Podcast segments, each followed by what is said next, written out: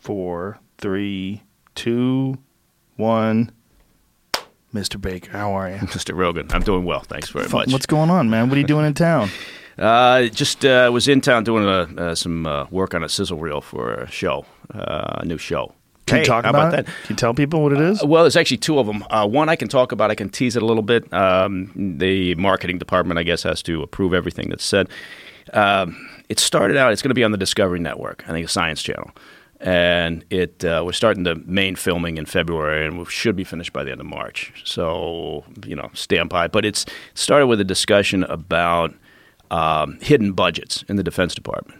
like dark art stuff? Yeah, it's the show's going to be called Black Files, Ah, uh, and like UFO type shit. well, there's going to be some of that, uh, some, but but from a you know not from a you know you know did they lie, land did they not? It's it's we're really actually kind of tearing into um, some of the programs that were funded by you know hidden money uh, in the Defense Department and How do they do that? well, I mean, if you take like the CIA, for example, uh, the agency's budget is hidden inside. It's not hidden, but it's placed inside the Defense Department, and it's and it's a classified piece of information, obviously, because a lot So of the Defense you know, Department gets a certain budget, the CIA gets a piece of that, but nobody's allowed to know how much Right. or where it's spent. Right, because obviously, you know, the Russians, the Chinese, whomever would like to know, you know, how much money is uh, sent over to the agency so that they can get a sense of size, resources, capabilities, that Right. sort of thing.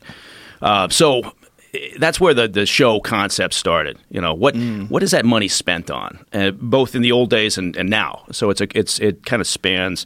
You know, historical operations and events and activities and special units, and it comes up to the present time and says, you know, where is you know money being devoted now for new technology or new programs, new operations, new intelligence gathering efforts, whatever it might be. So it's you know, I think it's it's got a lot of promise. You know, hopefully people tune in and find it interesting.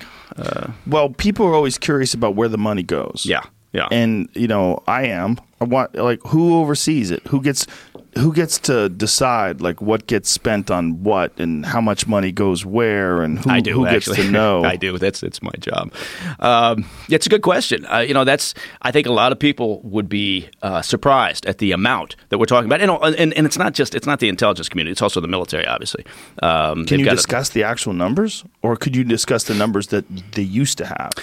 Uh, we'll be able to discuss the numbers that um went into past operations, but anything that's currently classified, obviously, we're not going to touch on. Right. Uh, but we've been working hard, and the producers have been working very hard to uh, get excellent access, you know, where possible, and get cooperation where possible. Uh, it's going to be a But- fairly immersive effort. So. What's the benefit of the CIA even divulging any of this information? Like, why would they cooperate? Why wouldn't they say, "Hey, shut the fuck up"? Yeah, well, and and and, and frankly, they should, and, and they have, and they will, um, but not necessarily with the agency, but with other uh, departments, and certainly within the military.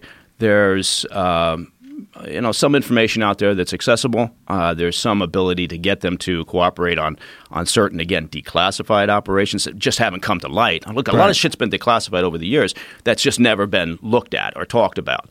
You know, somebody maybe gets a wild hair up their ass and they says, "I'm going to look into this program," and then they start you know peeling it back. It's not that it's classified; it's just nobody's ever bothered to dig into that information once it is uh, declassified. So you know, it's it's it's going to be a lot of fun, a lot of travel, uh, some great people working on the program. But you know, apparently, I have to uh, keep it pretty much at that until the marketing department says, "Okay, here's what you can say." Right. So, So eventually you'll be able to spill the beans and tell us everything that happens. Exactly. So like if they're making something like the B fifty two, like if they're making a stealth bomber, if they're making some spaceship looking thing, like you're you're talking this insane amount of money in research and development and the budget of these things, and they have to keep all that under wraps. Yeah, shit. Yeah, I mean, look, uh, you you go back to the old days of uh, of the U two program. U two program was developed, designed, built, maintained, flown by the CIA all those years ago. Right now, that was a massive effort and a lot of money, and it was done uh, under budget and it was done on time. Um, in in part because I think you know things were a little bit easier back then, and we weren't all pissing on each other up on Capitol Hill. But um, yeah, yeah so it's it's it's programs like that that I think will surprise people when they find out both who was running it, who was responsible, um, and to the degree possible, you know, what did it cost us, and Yeah. you know who was involved, and and to what degree did it lead to something else that we're doing now. So anyway, there's there's a lot of lot of you know uh, threads to pull on. I think it should be a lot of a lot of fun. So there's constantly projects that are in development that people other than the people that need to know the, the general public has no idea like that's always the the, the hmm. person the, the people on the outside folks like myself you look at the you go well, I wonder what kind of shit they have that they don't tell us about like that's what you always want like what kind of invisibility cloak what kind of crazy you know That would be good. Dark had that. matter Yeah. weapons like Yeah. what are they doing Yeah, no, it's it, and it's it's true. I mean, you get these incredibly smart people, and it, but it comes down to it's it's as simple as this: somebody gets an idea, they're sitting around a table. It's not unlike going out with your buddies and drinking and thinking, you know, come, somebody comes up with, with some you know dumbass idea, the next thing you know, it, it turns into a TV show or something. But it's uh, it's it's not unlike that. A lot of smart guys sitting around a table thinking, well, here's the problem. How do we resolve it? And the key is to do it creatively, right? To come up with, because if you get a bunch of engineers sitting around a table, you hope that they're not at all approaching it from the same point of view, right? It's, Right. it's like with an operation. If you've got a you got a high value target out there, and you got to figure out how to get get access, get to them. Um, you want ideas coming in from all directions. You don't want to you don't want to you know squelch uh, uh, creativity, and believe it or not, I mean, the intel community, the military, uh, they've been enormously creative over the years in developing new technologies and developing uh, operational ideas and methodologies. So it's what we're trying to do is shed some light on that. Well, I would imagine there's a certain amount of I don't want to use the word fun, but that's really the right word. Like some of it's got to be fun to develop this stuff and to Yeah. implement it and go out and get bad guys with it and to see your project come to fruition and actually have a positive effect on the world. Absolutely, yeah. I mean, if if you, you it really is. It's it's that simple because, you know, in operations anyway, you know, you, you engage in something out there in, in some you know, you know, place around the world, wherever it may be, and you know, you realize as you're walking away that you know there's not a lot of people doing this at this moment on the planet, right? I mean, Yeah. so so the operational activity itself is is enormously entertaining uh, as long as it goes right. Um, but it's also the buildup. It's all that homework that gets you there, right? It's it's like the takedown of Bin Laden. We didn't just happen to get lucky and rock up on his doorstep, right in Abbottabad. That was eight or nine years of fucking hard work, right? Heavy lifting, chasing down countless bad leads and doing enormous amounts of surveillance, street work, and and tracking down assets and doing I mean just it just the hard hard work that eventually allowed the you know all those guys from from the teams to land and do their job. right? What's What's interesting to me too is that the guy who is writing the book about all this stuff and talking about you know the man who shot Bin Laden, Mm. that guy's persona non grata in the community. Like you talk to the other SEALs, they're like, you don't you don't do that, Right, You right. don't you don't do that. You Yeah. don't you don't write books about that. You don't talk about that. And I- you do think- it for a short term gain. You know, you make some profit off of it, but you lose the brothership. You lose a yeah, exactly. You you're you're kind of on the outs in the club, and but I will say this: the reason why I think uh, the horse got out of the barn on on that whole issue of of guys writing books or getting out there and talking about specific operations. Um, is because senior commanders and, and senior people, right, people that came out of the top levels of government, uh, started writing their memoirs. You know, started revisiting history while they were it was their watch, and then and coming up with you know their explanations for history. And I think all the guys below, you know, junior ranks and, and street level operators, they looked at that and thought, well, what the fuck if they can do it? Why not me? And because you got to set the tone from the top, and I think Right. that's where it got it got all you know kind of sideways. Plus, when you have someone who uh, you know has a crazy story like Marcus Luttrell, and it becomes an amazing movie, it also it it does help the community, right? Because it gets a bunch of people that are really interested in becoming a SEAL. It gets people to appreciate the the unbelievable sacrifice and hard Right. work that's involved. Yeah, I think that's. I think that there there's is an benefits, upside, right? Yeah, Yeah. there's an upside to it, but I think yeah, there's it's a fine balance, right? At what point do you go over that line? So, so you're right in the sense that, you know, we see that with um, whomever, the FBI or DEA. You know, they got out there and put their thumbprint on some TV shows, right? Because I think it, it kind of it it uh, expanded in in part. Uh, awareness of, of what they do. I'm sure it helped their recruitment. Um, and so the SEALs are no different. But at the same time, uh, you know, you sign a piece of paper at the very beginning that says you're going to keep your yap shut. Yeah. Right? And and it's one thing to come out from whatever unit or whatever team or whatever organization and say, I'm going to write, uh, I don't know, about my time in, right? And it's not a look at sources and methods, not look at operations. It's not that, it's more of, you know, this is what happened, you know, during my time. And, and I mean, I think there's, I'm not explaining it very well, but I think there's a way you can do that um, without screwing the pooch. But I think that, uh, I think the SEALs got overexposed. And I think a lot of the guys um, resent that. Yeah. Uh, and so, but again, you're right. There, there was some upside to it. Well, there's upside to some of the stores, right? Like I definitely think there's upside to Marcus Luttrell's store because it's just so incredible. It's People incredible. should hear about it. But I think that there's also it's important to maintain that honor. It's important to maintain that that yeah. bond of silence. You know that you guys, you know, they're doing something that is probably one of the most dangerous and one of the most in terms of special operations one of the most significant uh, in in in all of military in this country. Yeah, right. yeah. I, I think that the, the, the old school guys, the old school operators out of the teams, are definitely like, yeah, just you know, shut your pie hole. Don't talk about this. Yeah. The newer guys, again, because they came up in a different time, right? Mm-hmm. I mean, information flows all around It's much easier and quicker than it did in the 70s and 80s and, you know, early 90s. But nowadays, people are just used to reading everything as soon as it happens. And it creates a different mindset. So the younger guys in there, they don't necessarily view it the same way. And I didn't even think about it until the Dick Marcinko books came out. And those were a long time ago. A long time ago. Yeah. That's when I really was like, wow, I can't. They wear regular clothes. I mean, I'm. I mean, I think I was like probably 18 or 19 when those books were out. And yeah. I, I, remember thinking, what a, this is crazy. They wear long hair and they dress like hippies. They dress normal and go out and invade. Go ahead and invade. it's just the invading hippies. But uh, you know, they would get. I mean, Marcinko was famous for wanting his guys to get drunk together too mm. before like big things. Yeah. Well, it's that, it's that idea, team building, camaraderie, yeah. and, and however you do it. Uh, but uh, there is there was that sense that we do it and it's off the radar yeah. and it's not talked about, yeah. and we take pride in that. But again, I'll go back to the same thing. If if uh, if you know, like Bob Gates, you know, Bob Gates writes a book. You know, former director of the agency, right. and he's a brilliant guy, great guy. Uh, but he writes a book and you know, and then you get somebody else. Maybe Mike Morrell writes a book. And so from, you know, inside the CIA, you got a lot of officers going, well, shit, maybe when I get out, I'll write a book because what I'm doing is pretty damn interesting. And there's no laws against that. Well, there, there, yeah, there are. There's, in, in, and you know, anybody who uh, reveals sources and methods, anybody who who uh, who breaks their agreements in terms of the proper handling, which is a lifetime agreement of of classified information. Uh, there's supposed to be consequences, and sometimes there are, and sometimes if you're senior enough, maybe there's not.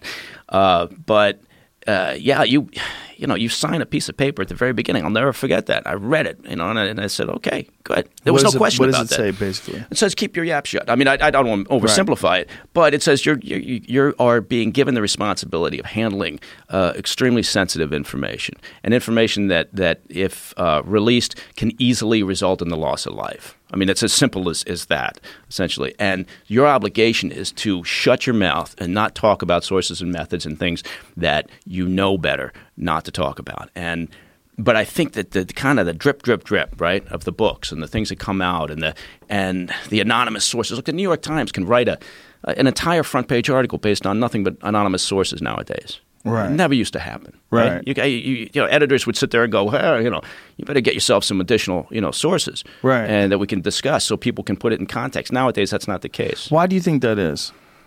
You know, I think because I don't know. I, I, we're part of it is lower uh, standards lower, of journalism. Yeah, I think lower standards. I think competition.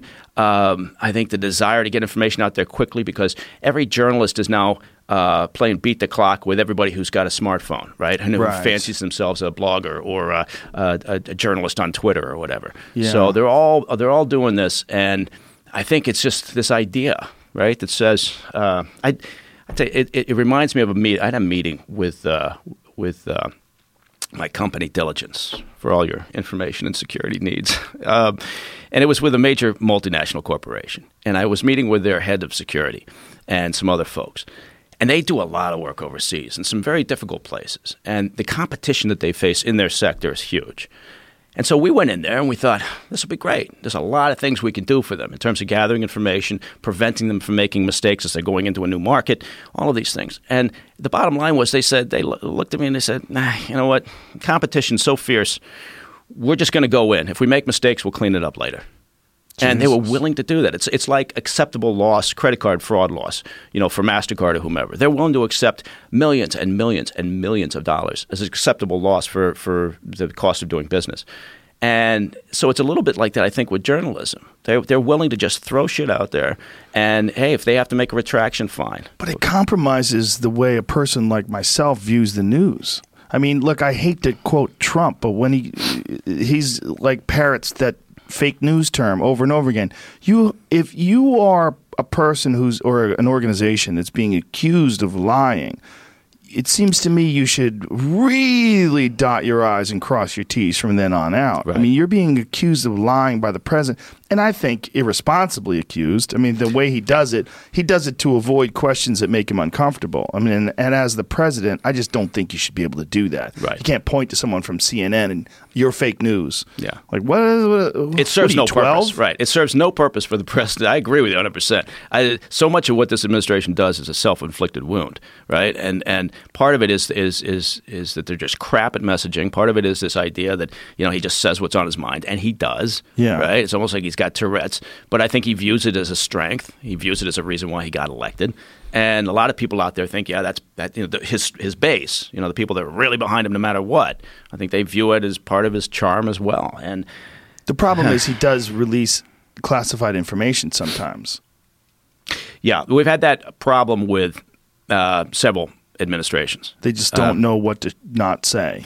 Well, I I think part of it again is um, yeah, there's there's a, a laxness that's developed over the years, and I don't know why, right? Because you know, I mean, think about all the various security issues we face, and look, we've been at war for you know 17 years, right? Since Right. 9/11, and all these things that have been happening to us, you would think that we'd be pretty buttoned up, but no, every administration has had its moment where it's let slip, and whether it was the press secretary, or whether it was somebody rushing to the podium, or was somebody on Capitol Hill, I mean, they're famous for it up there, you know, uh, congressmen and, and, and congresswomen or senators, all in the in, in, in the rush to get in front of the camera to talk about something, and then you know shit happens, things get out that they shouldn't. So I think it's it it, it all kind of contributes to this mentality that we started off talking about with with the seals, where you know they you know why are we in this point where people are writing books and, and maybe getting outside the box, and I think it's just because yeah, it's this constant drip and lowering of standards, like you mentioned. I think, and it's uh, I don't think we walk that dog back. I don't you know. It's just the way it is. Now you're you're not in the agency anymore, but Mm-hmm. I'm sure you stay tight with people that are still there. What what is the attitude now with th this administration? Like what they're doing with like his the way he attacks the FBI and the way like it just seems it seems so reckless. Yeah, it's it's uh, it's uh, unusual. I mean, look, I look. There's here's the way I feel about it. I didn't vote for for the, the president. I didn't vote for Hillary Clinton. I, I didn't think either of them were the you know the, the best we could do in a country of over 300 million people. Yeah, well, we've talked You about know, this yeah, before that if it was you or I that did what Hillary did, we'd be in jail. Yeah, exactly. Yeah, and so, um, but as far as you know, what the, the, the current mood inside the agency is, I mean, if you talk to some uh, former folks, they, you know, they they'll say, "Oh, morale is awful." Morale's terrible, and they, you know they just say you're just you know hating life because there's no. I, I don't find that. I find that um, the frankly they're just more focused on operational concerns and priorities and tasking than anything else. Everybody's got a, a personal opinion, right? But I do think that the agency has proven itself over the years at being better at um, pushing that down and understanding, and in part because it's a smaller organization, right, than most of them, um, than almost all of them. And But he's at, You know. he's not he doesn't go after the CIA, right? He's only gone after the FBI. He's gone at the FBI. I mean, he's you know he's questioned. He's done he's done some things in terms of questioning CIA analysis and uh, and and uh, you know some of the uh, advice and guidance that they've provided. But that again, you sort of look at it and go, hey, look, we're feeding this into the NSC, the National Security Council. You guys, you know, that's that's that's an editorial process at that point. You guys are going to have to make your decisions. Um, uh, you know, I, people are going to say I'm just saying this because I'm subjective and I, you know, I'm providing top cover for the agency. But for the most part, they just focus on getting shit done. And and we also have the benefit of being focused overseas. So we're not like the bureau is, you know, it's a domestic organization, right? So they, you know, they're drawn in. The agency's got the advantage of, look, we're having to deal with crap over there, Right. Not here. So. Now, what did you think when he said they were going to pull out of Syria? Well, first of all, yeah, uh, yeah, they just had that. Uh, we've we've lost some servicemen up in uh, northern Syria today. Um, Today? as a result of a bombing up there. Yeah, ISIS is taking credit for it. So there, there was a uh, patrol. and We've and we've got roughly two thousand uh, personnel in Syria. And for the most part, what are they doing there? Well, they're providing uh, uh, guidance training.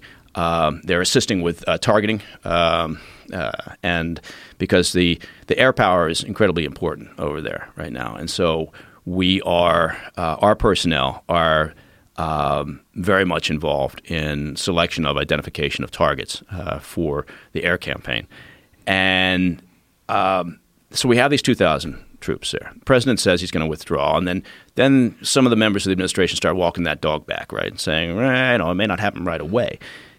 But yeah, they there was just a, a, a routine patrol. Uh, if there, there's never really such a thing as a routine patrol, but there's a patrol, um, and it got hit. Uh, the military is not releasing a lot of details because they haven't finished notifying next of kin.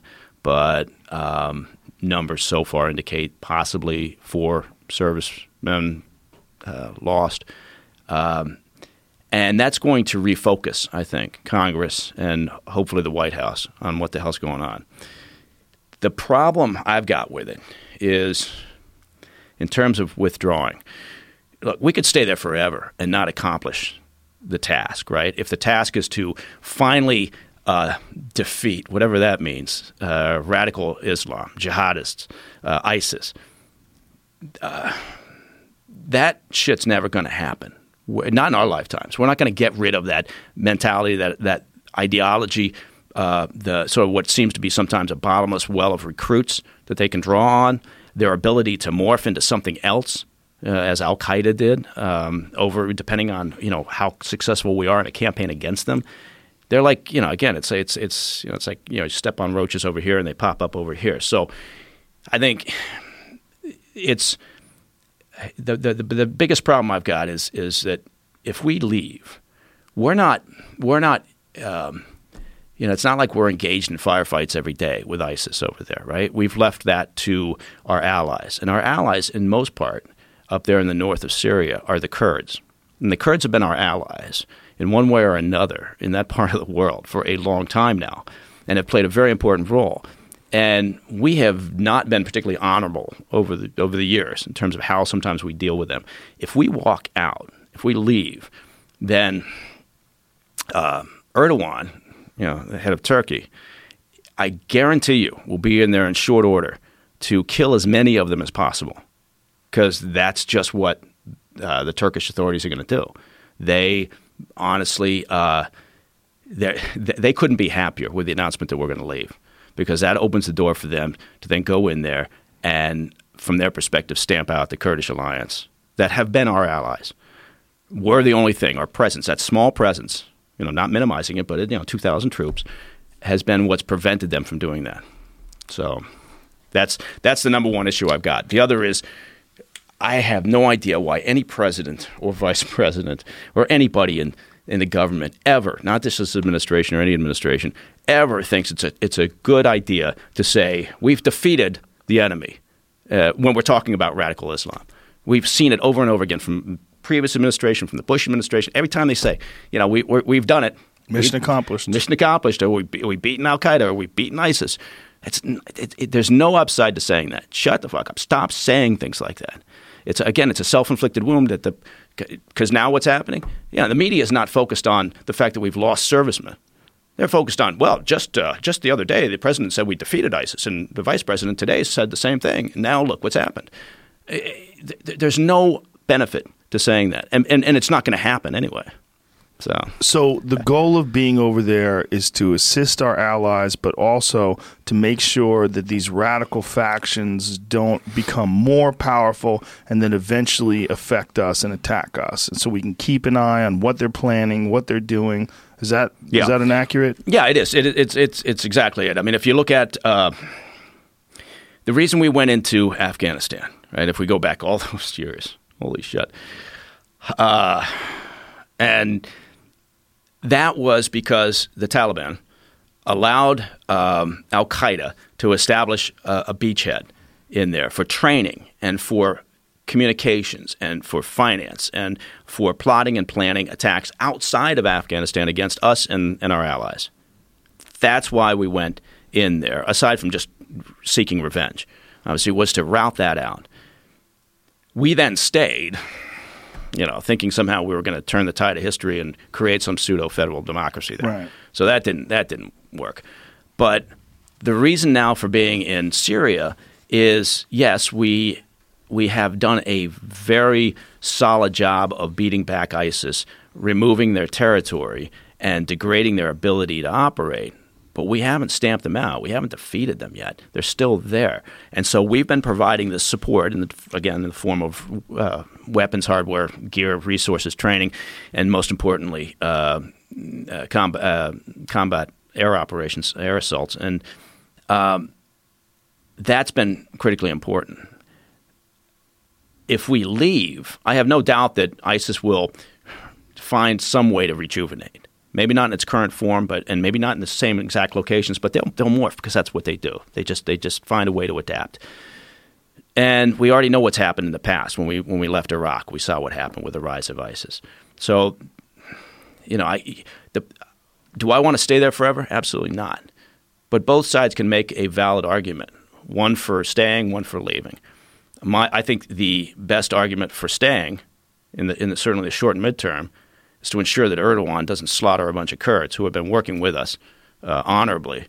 Um, you know, I, I, I, don't know how else to say that. So we'll see what happens. I, so the best argument to stay is to protect the people that helped us. Mm-hmm. To protect Yeah. our allies. yeah, yeah. But so it's not in our best interest, it's in the best interest of our commitment and our agreement with them. Well, is is it in our national security interest to, to stay in Syria, for example? Look, Right. There was this. There's so many levels to this thing, and I'm, I'm sure right now everybody's listening, going, "Oh, for fuck's sake, he's not going to disappear down a rabbit hole." But, but uh, yes, I am. Uh, eh, for a while there, there was this this this idea, this this ridiculous pie in the sky thought that we were going to get the Russians out of Syria. It's never going to fucking happen. Russians, uh, the only port for their Black Sea fleet is in Syria. You know, we're, they've been there for decades and decades, along with Iran. We're ne- we, it's not going to happen unless we want to go to war with Russia to kick them out of Syria. That's not in our best interest. So, is it in our national security interest to keep troops there to fight and try to minimize Russian uh, involvement in Syria? I, I, I don't think so, because we're not going to shift them off that dime without going directly at them. Right? It's in their best interest to stay and every nation acts in its own best interest. Are we going to shift Iran? Are we going to keep Iran from forming? Too late for that. They've already got a beachhead there that they're not going to give up. And so you got to set those issues aside and say, well, what the hell are we doing there? Are we are we there simply because we have to, you know, finish the fight against ISIS? Well, you know, at some point you got to say, you know, I guess I wouldn't say that we've we've defeated them, but I think we would say, yeah, we've degraded them sufficiently that we can we can now operate from elsewhere. You know, we can operate from forward bases in, in other locations where we're currently, you know, based. Great. But again, I keep coming back to the same thing that, you know, we've we've worked with the Kurds. Is this in our national security interest? Well, no. I guess it's not. But there's something that tells me it's the right thing to do. And and maybe sometimes that's enough. You know, that we should we should not let Erdogan have his way. And also, long term, wouldn't it be in our best interest to honor our commitment and make sure that we protect our allies so that in the future, other allies would be more willing to cooperate with us because they understand that once we're committed, we're fully committed and we stay? Yeah, and we stand for something. Yeah. so what's the benefit of getting out? Like the people that think we should get out. Like when Yeah. when Trump said he wanted to pull out. Like what's his thinking? I don't think it runs particularly deep. I think it just. I think it's you know uh, during the campaign he talked about you know stopping the endless wars, and that's a very popular concept, right? No, again, nobody wants Right. to. I mean, what the hell? I mean, and, and so it will be interesting to see, you know, what today's sad you know event does up on Capitol Hill. You know, do they Mm-hmm. do they rethink their the, the withdrawal or do they accelerate it? Say, Well, like you know, like, when they had the buildup in Iraq, Mm-hmm. and it was highly criticized, but then it was very effective. Like it did do what they intended it to do, right, and right. it did knock back uh, the enemy. If they decided to ramp it up worldwide, Mm-hmm. Would that be a solution to any of this, or is the opposite? Is it better to actually ramp up our defenses domestically and just stay the fuck away from all these people? Yeah. Uh, well, eventually, you can only. I mean, you can only do so much. I think on the domestic front, um, and then uh, you know if if they gain sufficient ability and strength, we've seen that from past attacks. I think then then they'll come after you. They'll come after us, and that's just the way I suppose that's going to work. But I don't disagree with the notion uh, because it, it is hard pressed. I look, I wouldn't have stayed in Afghanistan, frankly. I don't care whether they've increased their literacy rate by two percent or built another road or whatever. It doesn't matter. They don't. They don't know what the hell we're trying to sell them, right? So, I don't. Uh, I, I'm. I'm not against the notion of getting out, but th- this one's a tough one. I guess that's what I'm saying. Is is the, the Syria issue is I'm real conflicted on because of the Kurds and and what they've done on our behalf in the past and, and how they've suffered, and knowing uh, going years and years back, you know, having dealt with that issue uh, two and a half decades ago, a long time ago, with the Turks and the Kurds, knowing how vicious that could be. Uh, and I don't trust Erdogan as far as I could throw him out a window. So, you know, I think there's a problem there that we need to we need to make sure we've talked through thoroughly before we just say, "Sure, let's get him out of there." You know, what the hell? You know, we shouldn't have them there. We shouldn't be there. But like everything else, look, it's it's it's complicated. You would like to think that they're having conversations like this up on Capitol Hill, Right. You know, between the the, the, the parties, uh, the Republicans and the Dems. But I don't think they are. You know? That's what what's concerning me. What concerns me is, I, uh, especially a guy like Trump. If Trump is the guy who's decided we're going to pull out of Syria, like how does he have enough time to carefully consider that as well as all the other things that are on his his Yeah. plate? yeah.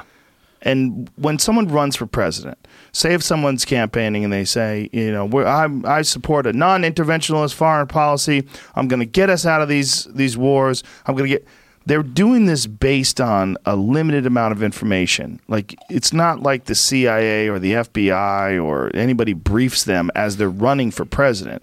They don't have clearance, right? Right, right. Un- until you become the party nominee, Right. Um, But so when you're the party nominee, then do you get a discussion? you get you get some access, right? It's not Some. you're still not the president, but, Right. But you are given some ability to uh, get uh, more intensive briefings. Yeah, yeah. But it's not it's not to the degree that the president. So someone like Hillary, she was already Secretary of State. She Oh, already, yeah. she already knew pretty much most things. Yeah, yeah. She had, yeah, she she was, uh, you know, very switched on, very uh, informed. Um, you know, she was just an awful candidate. Yeah. Sorry. Um, I you know so I I think that um, look I there's certain things that this administration's doing foreign policy wise that I think are good and make sense. Uh, there are other things that I think uh, y- you know you just leave you scratching your head. Um, but that's like every administration. I guess my point is we've gotten away from that ability, right? I have conversations. I go out to dinner with folks that, you know, on the on the on the hard left, and when you talk to them, they fully believe, fully believe that President Trump is a Russian puppet, a witting asset of Putin who is just doing Putin's bidding. And they honestly, honestly believe that. And nothing is going to shift them off that position. When you have a, a you know that sort of frame of reference, you don't have the ability to look at anything rationally and say, "Yeah, okay, I like this policy uh, uh, related to China. It's about time we call them out and say that you obviously have not been a fair trading partner." Right. That's something that every administration has agreed to, but has never done anything about. So you would think that everybody would be able to say, hmm, "Makes sense. Yeah, I like it." Everybody should be able to say, "The immigration, you know, system here in the in the states is somewhat dysfunctional. It needs fixing." Everybody's talked about that, and yet they can't do it because they've got this this mindset that that that prevents them from having any sort of conversation, any sort of rational discussion that could lead to some compromise that could then advance the ball and make this government more functional. So, So where we're at right now is uh, today is day one of the shutdown. 26th, I think. That which is 26th day. so eight hundred thousand American workers that work for the government are not getting paid. So they're a month out. Many of these people, paycheck to paycheck, they don't have medical necessities. They don't have food. People are having to ration off their their their insulin if they're diabetic. I mm-hmm. mean, I'm hearing these horror horror stories. The lines at the airport are around Yeah. the fucking block. It's it's chaos. And it seems like there's no end in sight. And it seems like Trump is just content to to, to hold his position. Well, I think both sides are content to hold their position. That right? seems fucking crazy to me. It is crazy. It, it's it, it's absolutely crazy if you think about it. And it's not just eight hundred thousand. I don't know the exact numbers, but think about all the the contractors. Right? Think about all the government contractors. Right. I, I Right. You know, if They're I'm not not getting paid mistaken, I don't right. think they're getting paid. Yeah. Right. Um, and so this has and, and you know the administration has admitted that look we initially underestimated the impact of, of a longer term shutdown. And so they understand that. And the democrats you know talk about it every minute about how this is a terrible crisis. And so you would think that if both sides feel that way uh, then get something done. Look the, the, the democrats they've approved in the past recent past many of these democrats voted for for fencing barriers whatever you want to call it Yeah. but we're lost in semantics. And because the president's so hated by this, you know, this this this group, that you know they've seized on this term wall. If Yeah. he if he had started his campaign by saying we need to improve our border security and uh, find fixes to an immigration system that is both fair and secure and efficient. If he had gone with that, it's a wordy bumper sticker. But if he had gone with that, we'd hmm. have a different conversation right now. We would, but maybe we'd have a different president as well. yeah, that's okay. That's a good point. You know, All there's right, something fine. about that build that wall that's like the dopes are like, yeah, wall, I get it. Yeah, it's a wall. Still simple. Build a wall. Oh yeah, like a castle. Yeah. Build a wall. Yeah. It seems so. Uh, it's it's such a visual. No, you're right. That's and that's you know that's where I miss out. I, I'm not a, you know I, I'm way off on the in, in terms of being clever about politics. But I think that Well, how to rope in rubes. yeah, yeah, I should I should get better at that. Yeah, that it would seems good- like, but he's got that down. yeah. Boy, I, I I didn't even know the people that voted for him, the people that are like real MAGA supporters. I didn't even know they existed in the numbers they exist. Yeah. It's like he uncovered a rock, like he flipped a rock over, and there was an ant colony of rubes in there, and just the, the sheer numbers. It's like whoa, they're- they- and it's it's a mixed bag though, it. right? It's Yeah? a mixed bag. You've got a lot of people very, you know, because it's I, I don't buy the idea that it's all just a bunch of you know uh, uh, crackers or a bunch Nope. of idiots. Nope. There's it's a it's a it's a real range of people. There's there's that group of people that were just tired of being told that they're idiots, Yep. right? And they came out in force, right? You can't tell you can't talk down to people. This is for the Democrats. You can't keep talking down to people and expect at some point they're not going to punch you in the nose, right? Well, they're still So- doing that now. I mean, Yeah. they're still. Uh, there, there, there was some congressman recently that was talking about all the people that supported Trump, and he was talking about them all being losers and alcoholics and Yeah, yeah. illiterate. And I'm like, man, you're talking about half the country. Right. And, That- and, and no lesson learned, right? No, No. absolutely no self awareness, and uh, and that's you know that's the story of of you know every election. I think going forward is you know you've you, you've got the urban centers Yeah. and you've got everybody else, and everybody else feels as if they're getting kicked in the ass, and so I, but but yeah, I, at the same time you think, look, we should be able to do better, right? We should. I, I again, certain policies that they've got, great, but every day another you know tweet that seems a little dysfunctional. Every day, you know, some misstep. Every day, some self-inflicted wound. Um, shouldn't happen. Not in a country this size. Not not where we've got this much talent and skill and capability. So I don't know what 2020 is going to bring, but it's we got we're in for a hell of a ride. Between I'm you know look at all the shit that's happening. Yeah. This seems like it might be one of the bigger moves on the chessboard, though, this government shutdown. Like how this gets resolved one way or another and who comes out, at least the the visual is, the optics are that they're the winner. Yeah. It's it seems very critical because if the Democrats win and somehow or another he abandons his idea for a wall, abandons the billions of dollars that he's been asking for for this wall, that gives them momentum. We kicked his ass with that wall, Right. and we're gonna kick his ass in 2020. That's exactly what they're thinking. That is that is exactly what they're discussing in the war room when Nancy Pelosi keeps them all in lockstep, and she's done a good job so far of keeping the Dems in line. Um, and that's why they wanted her back in, or at least the old guard wanted her Yeah. back in, because that's what she does well, aside from fundraising. So I, you know, I have a feeling that look, he's asking for whatever five point seven billion dollars. In the scheme of things, that's a drop in the bucket. And Schumer and Pelosi and a wide variety of other people, including the previous president, have all voted in the past for additional funding for border security, including fencing and barriers. But they are they're not going to budge off of this. So what the hell does that mean? Does that mean he's he, he's being pushed into a corner where he has no option but to declare a national emergency and use funds elsewhere so that he can say, "I finally got it done," and look, the Dems didn't do anything. Uh, who knows? But I think you're absolutely right. Whoever's perceived as the winner yeah. out, out, of this, you know, ridiculous situation, uh, yeah, they're going to beat that drum all the way to 2020. One of the things they've been saying too about the wall is that they want to keep drugs from coming in, uh, illegal drugs. Mm. But from this El Chapo trial, we're learning how the biggest drug dealer in Mexico got his drugs in. They didn't use, they didn't get it through the wall. They brought it in through mostly boats.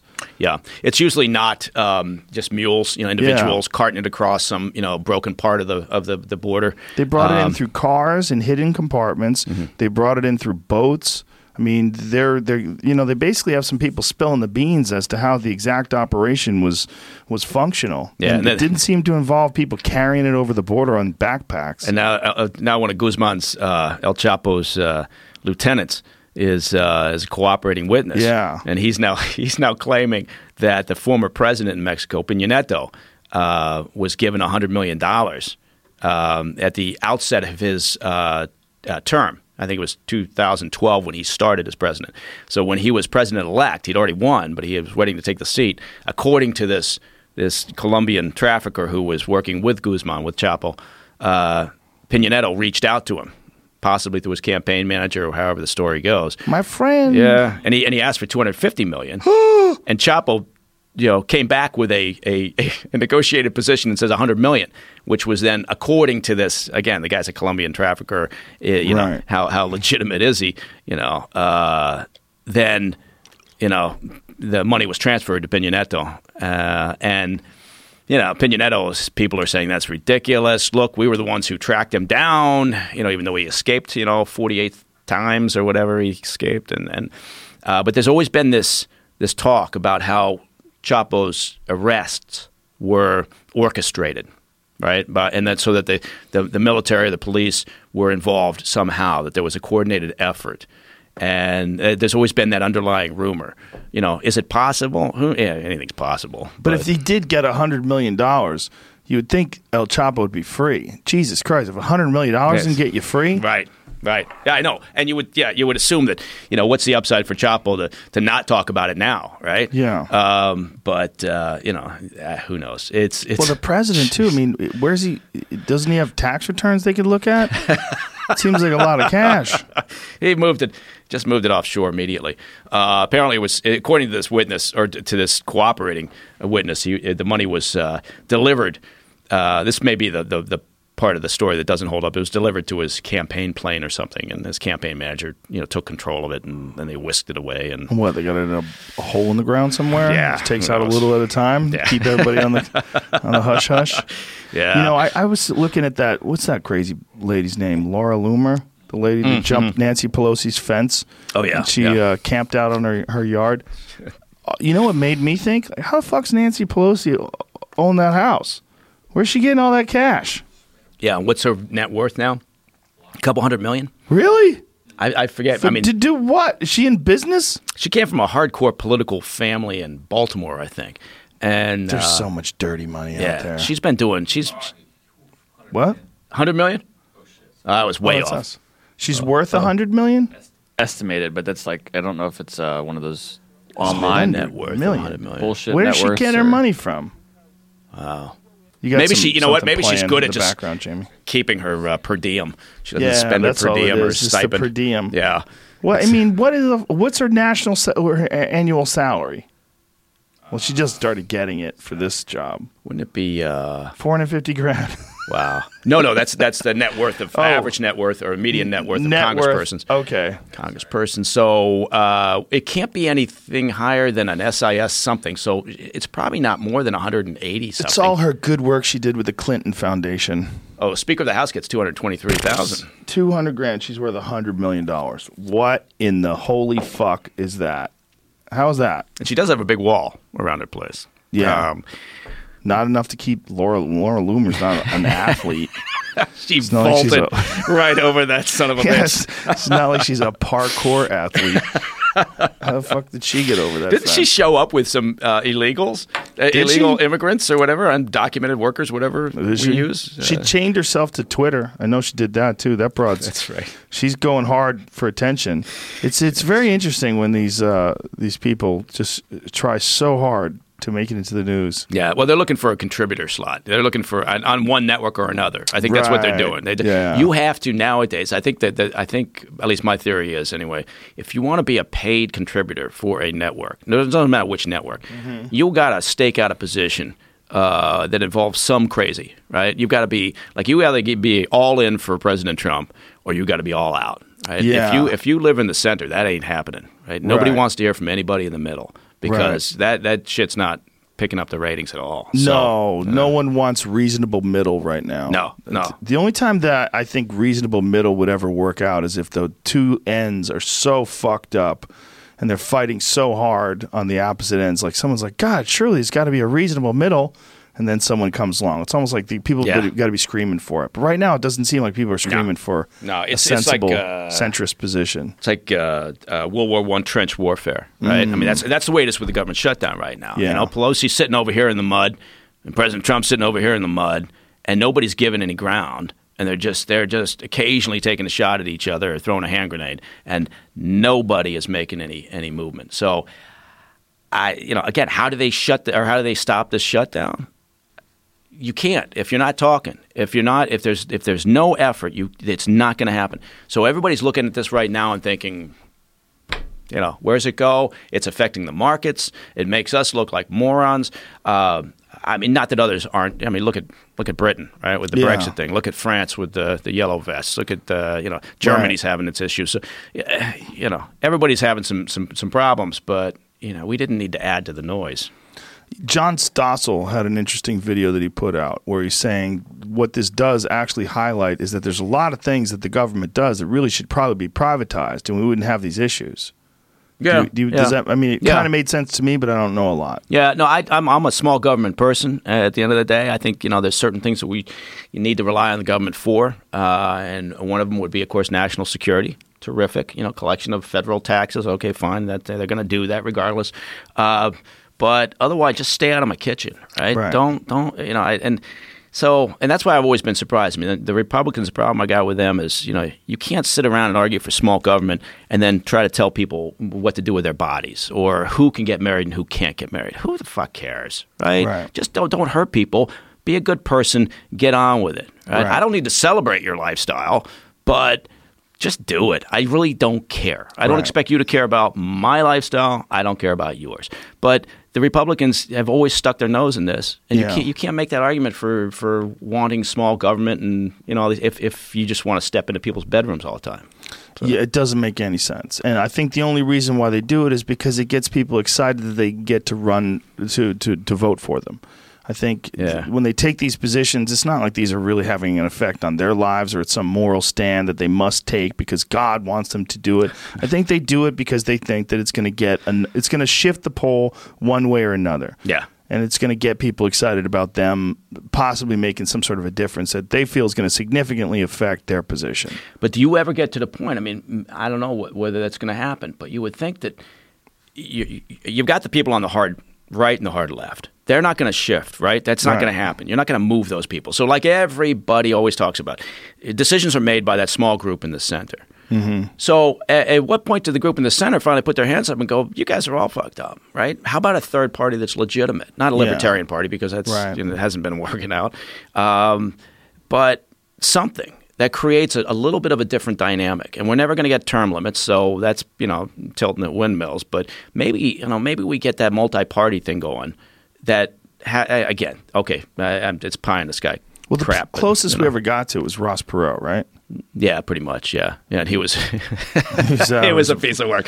But So, but remember yeah. when he took out a whole he took a block of time, I believe it was a half an hour on national television. He bought the time Yeah. To explain how you're getting fucked. Yeah. and explain taxes and explain all these different things and and people are like wait what that's how it Yeah. works It's good TV. If Yeah. you if you, if you can go back and find it, it's it's Ross Perot was good TV. I'll show you what I'm doing here. Here's what we got, All right, see, here's- that's, that's all. That's all fucked up. and here's where you're getting fucked.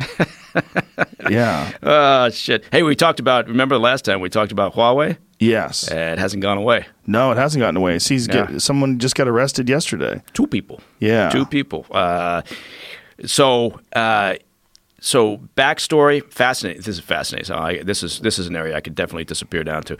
Chinese espionage, right? Yeah. Uh, they going on forever. Uh, one again, I, I, I say, you know, I talk about uh, there's certain things that the current administration is doing that I like. One of them is the way that they're dealing with China right now. And yes, the trade issue is buffeting the market somewhat and causing some instability. But again, the previous administration, the Bush administration, Clinton administration, lots of lots of pre- former presidents. They all acknowledged that China, you know, pub, uh, privately was not a, a fair trading partner. This administration is at least trying to call them out and calling them out on the on the, on the cyber issue too, um, on their on their uh, theft of intellectual property. So anyway, Huawei um, supposedly owned uh, by the founder and however many employees. You know, I think that Huawei is, by the way, uh, the number one telecommunications equipment manufacturer in the world, and they're the number two seller of smartphones. Right? They, they're, they're they're a bigger seller of smartphones than Apple. So it's Samsung, Huawei, Apple uh, for uh, this. And so supposedly the company's owned by the founder, and his daughter is the chief operating officer, chief financial officer, one of those. She was arrested up in Canada. Um, and she was arrested at the request of the U.S. She's up there on bail right now, waiting extradition tr- uh, hearing. And the reason was because uh, supposedly she lied about Huawei's dealings with Iran, and they were busting sanctions by dealing and providing certain types of equipment to Iran. Now, uh, this this this past week, we've had uh, a Huawei employee who's now been fired by Huawei uh, in Poland uh, arrested for espionage, and along with him is a member of the Polish intelligence service, right? Who uh, retired uh, and, and was now working for a French telecommunications company but was arrested also for uh, uh, espionage related to uh, Huawei and related to this individual who, up until just recently, was working for Huawei. Huawei claims innocence and says, "Well, we have no idea." And the founder just came out and gave this big speech and said, "I would never let the Chinese authorities tell me what to do, and I would certainly never spy on anybody using Huawei's capabilities and technology." And people are probably thinking, "What the fuck are you talking about this for?" Uh, Huawei embeds their telecommunications equipment throughout the world, right? So it's in uh, uh, our allies' uh, military operations, which then are connected to ours, right, in terms of communications and transfer of intelligence and information. Um, they're everywhere. And they chose Poland. They've been in Poland for about 10 years. Poland is a very important NATO ally.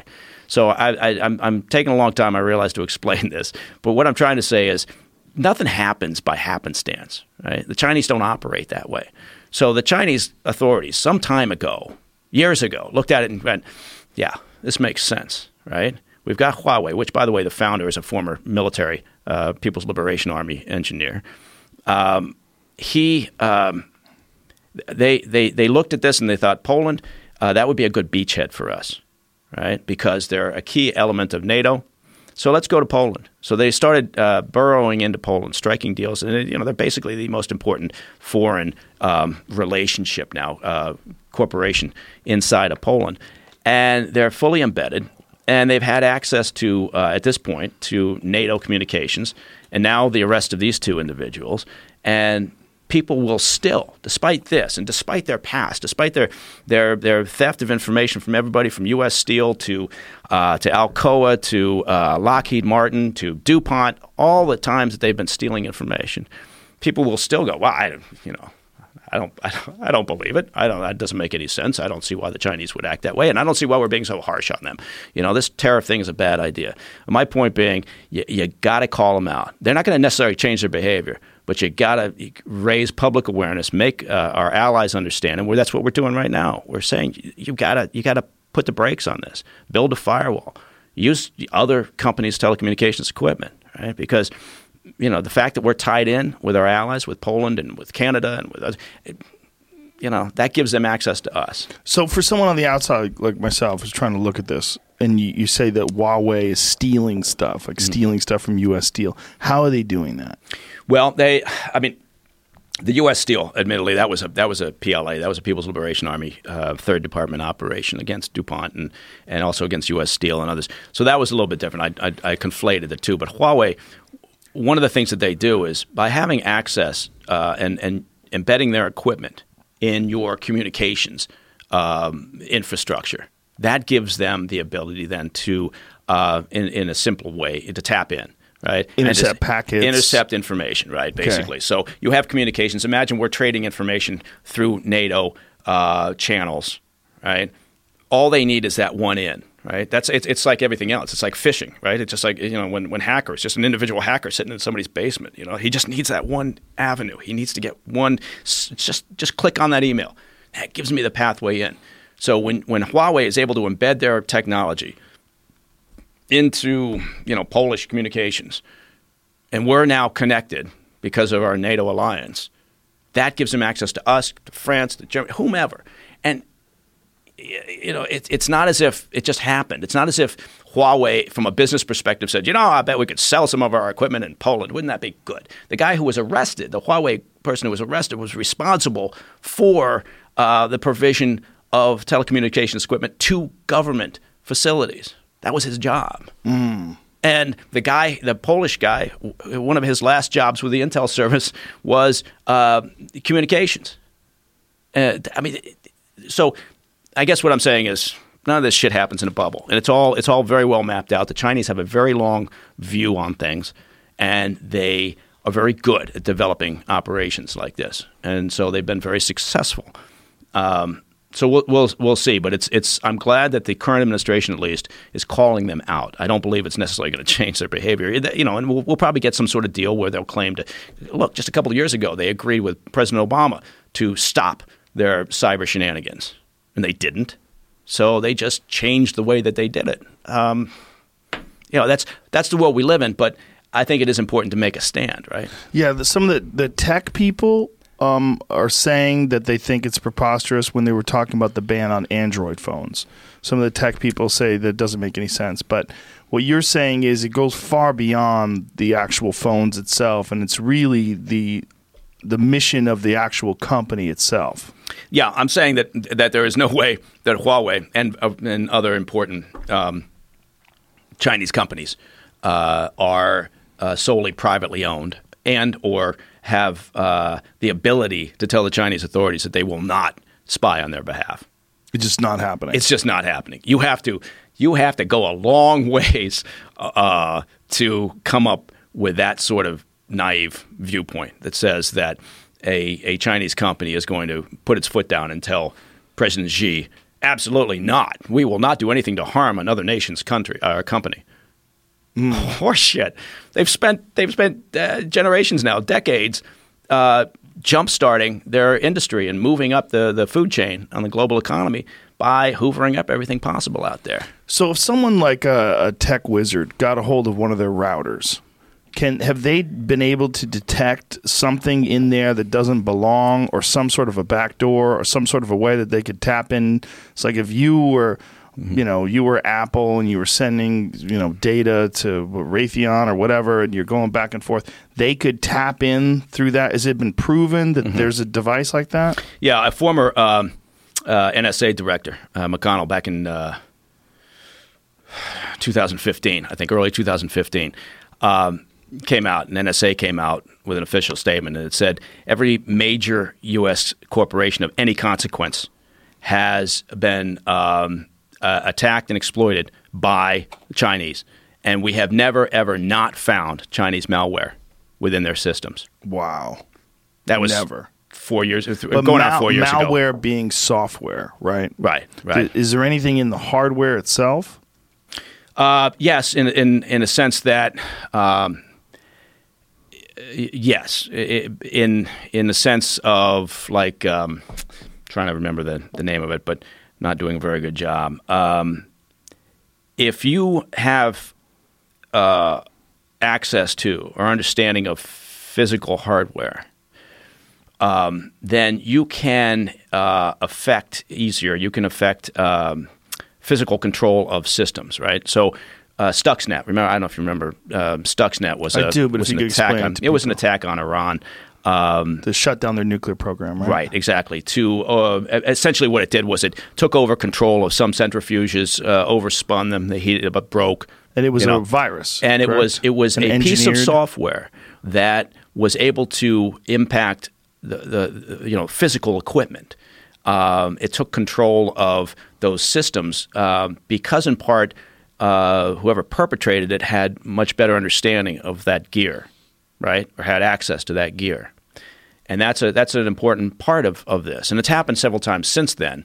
And I'm, you know, I'm not disclosing anything because it's all it's been written about. I'm sure it'll be a movie at some point. But um, that is uh, that's a concern. I'm far more worried about a company like Huawei with its uh, integration into uh, allied um, our allies uh, telecommunications systems than I am about sort of the individual sale of phones and you know what that means. Uh, look, you know, Amazon and all the others are gathering more data on the average American than you know uh, the U.S. government or anybody else's government is doing at this point. Let me ask you this because this is something that just came up, and we were trying to figure out if it's nonsense or not. My friend Adam was here the other day, and we were talking about Toyota trucks, and he didn't Google Toyota trucks, just discussing it, and he said. Since then, his mentions have been filled with these little advertisements for, Toyota, Toyota trucks. trucks.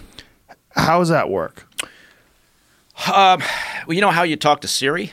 Yes. Yeah, um, it, it's it's simple voice rec- recognition. It, it's it's a carryover from the old days of you know optical uh, readers and how you know we all thought it was incredible that you could take a piece of paper, put it into a system, and it would like take that information that was on that piece of paper, and now it was on a database that you could Right. access and manipulate. Right. And so you know, voice recognition is no different in the sense that so if if if for example, if I had this switched on and it happens to people, I'm, you know, I'm sure all the time walking around their house, they'll say something and then all of a sudden Alexa will come on and go, "Oh, I couldn't find a result for that, but do you want to listen to Ella Fitzgerald or whatever?" Right. Um, it's it's always on. It's always listening, right? And you can do that with anything, like this TV right here. If you wanted to, if you if I knew that TV was going to go into the office of the deputy foreign minister of a uh, country hostile to our interests, I could turn that thing into a receiver, obviously, right? Right. And if I could get my hands on that before delivery, that's a wonderful thing. Now I've got this in there, and it's like the old days when you would have to, you know, go in on, a, on an entry operation and you know use silent drills and put a, a, a you know device in the wall. Now you know we've delivered a TV. Now I get I get a Right. you know video too. Hey, good for me. So th- th- shit's always on, you know, in a sense, and um, So a regular phone that you get, if you just buy an iPhone and you have Siri turned on, so you can say "Hey Siri" and it, it turns on, that phone is always listening to you. Well, uh, then now we're getting in over my head, but it could be. I mean, is, is it possible? Is it, is it capable of doing that? Yes. Could you do that um, uh, as an intentional operation? Sure. Um, is it happening because Apple wants to do it and they want to get better understanding of consumer preferences and things? I have no idea. That's that's above my pay grade. But I, I will say, from an operational perspective, sure, yeah. You From would- an you know. operational perspective, right? But like, it would kind of be scandalous if we found out that Apple is Sure. listening to everything that you say, and then they're sending them information to these companies, and then they're trying to sell you whatever you were bringing up. Yeah, but it's one. It's really, if you think about it, it's only one step above what they do anyway. Right. Which is, I mean, if I go in here and I search Toyota, Right. You know, I'm in, I'm in the same situation. I'm fucking inundated with Toyota mentions, right? Right, of After course. that, so you know, it's it's like the next iteration of that, and I suspect that people would, you know, some folks would be outraged, but I'll bet people would just live with it. Yeah. Right. We seem to be willing to give up a lot of shit. You know, as long as we don't think the government's doing it, right? Right. if it's if it's Google. if it's Google or somebody, we Yeah. seem to be fine with it. But if it's that fuck it, if it's that NSA, then now we're pissed. But that's not who's fucking making jack off of these things, Right. right? So yeah, it's Amazon and Right. Google and all these companies that are using it to sell your data to make a lot of money. Anyway, What do you got, Jamie? Senators call for investigation of T-Mobile, Sprint, Verizon, and AT&T for selling location data. Phone companies know where you are. Lawmakers want them to stop selling that information. until they can figure out how to tax it. Yeah, that seems. but l- what are they selling that location data for? They want to know how many people are in certain areas. Is that the That's idea? that thing I Sure. was telling you where anyone could, you can buy that information and find anybody's uh, location. Oh, or any if you- phone's that's location. right. But look, they, they, they do these things now where there's there you know a, a billboard. They'll put a billboard up in a, in a in a square, right? Um, and you'll walk by, and the billboard has the ability to see where the eyeballs are, right? What? You- so you'll look, and they'll see, oh yeah, it's looking at me. That billboard's looking at me, so that's a success, right? I've scored a hit or, or a view, and, and that was the old days. It was like you know how you know how many clicks or how many the views billboard many got a camera. there's a, there's a, an ability for that billboard to sense, and again, this I, I go overboard if I start talking technical, and someone will call me out and say, "Well, it's not exactly how it works," but uh, in simplistic terms, yeah, it's it's an ability to monitor um, pedestrian traffic, uh, to understand you know uh, people's interests, and to further refine so that they can sell us shit better. Make your outdoor advertising version of it. interactive. This is putting your phone directly up to it. So this is like you committing that. There, but there is also what he's talking about too. This is Huh. What he's talking, what Yeah. this So- guy's talking about. What's his name again? Who is that? So this, you walk up to a phone that's in the photo. You hold your phone up to it. It sends a signal to your phone. It seems like it's always Samsung though. Is it only Samsung phones? Maybe It's a an- Galaxy ad. this advertisement. Yeah, advertisement. I have a song for you. These are Galaxy ads. Yeah. Huh. But if you can do a one-way transaction, that transaction can be two-way easily, Right. obviously, right? And it has to be to some degree because there has to be an exchange of, of you know, sort of a handshake. So, I didn't know that billboards were Yeah. staring at you though. yeah, no, it's it's Is that it's new? Pretty crazy shit. Look, I mean, this you can tracking now, Yeah. understanding where people are, right? Uh, as an example, uh, you know, it used to be putting a beacon, right? Investigations, you know, you put a beacon on a car, right? And you and it was a little clumsy, but it got better and better as you go along. You know, now it's now it's it's uh, it's it's pretty remarkable. But you can also think about the electronics that exist in a in a current vehicle, in a new vehicle. Um, you can every one of those has a unique signature. So whether it's the tire pressure uh, indicators, you know how you get in your car and it says your left front tire is low, right? Well, that's a particular signal. If I know that signal for that car, I'll bet I can find that car, right? And it's like it's the same with all the other electronics that exist within a vehicle, um, or just in the shit that we carry around. They've all got some kind of signature. So I, but again, I, I think you know most people are willing to give up a, a, a surprising amount of privacy for whatever reason. Maybe because they're getting accustomed to it and they're not shocked by shit anymore. Hey, Jamie, what were you saying today that somebody made a slip up about phone calls? That the thing you were saying about the um, the different data that they've collected. You were just telling me before the sh- Uh, about the, what the some investigation. that, was it that the thing I was just talking about? Well, you they could said- find anybody's phone? No, you were saying that through the emails and phone up, phone calls, and the guy had fucked up by saying phone calls. I'm having a brain a blank. Oh my god! How dare you? You just told me before the show. I've been thinking about a lot of stuff. Smoking too Yeah, much but I've weed. thinking a lot of stuff. I got a lot of shit on my mind right now. Yeah, you cooked your brain with that weed. a lot of son. stuff. I'm still thinking about that Huawei thing. Yeah. Yeah, we we were talking about it right before. If you remember, No, it, try to big, no big deal. I think it had something to do with the Mueller investigation. You don't Yeah. remember? Yeah. What do you think? When, when's that going to end? Fuck. that guy is Does that mean soon? calculated. He would scare the shit out of me if he was looking at my life, because it seems like that guy takes his time. Yeah. Well, two years worth of time. Yeah. Uh, the, the one thing I've got. Remember it? It was the national security advisor on CNN last night. He was talking about uh, the Bill Barr, his um, the access to information he would already have, and and also be gaining, I guess, by becoming the attorney general. They were discussing whether he will um, uh, share all the information coming out. They wanted him to commit to doing that. And He was just sort of saying, "I can't commit because I don't know what's in there yet." And they were just sort of like giving their both their sides on like what he could know, what he would know, what he will know.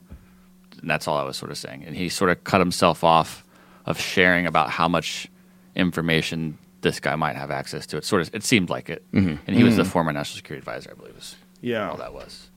So, one of the things that everybody was scared of was that the NSA was building some gigantic place somewhere outside of Salt Lake where they would store every single phone call that you ever made, every single email.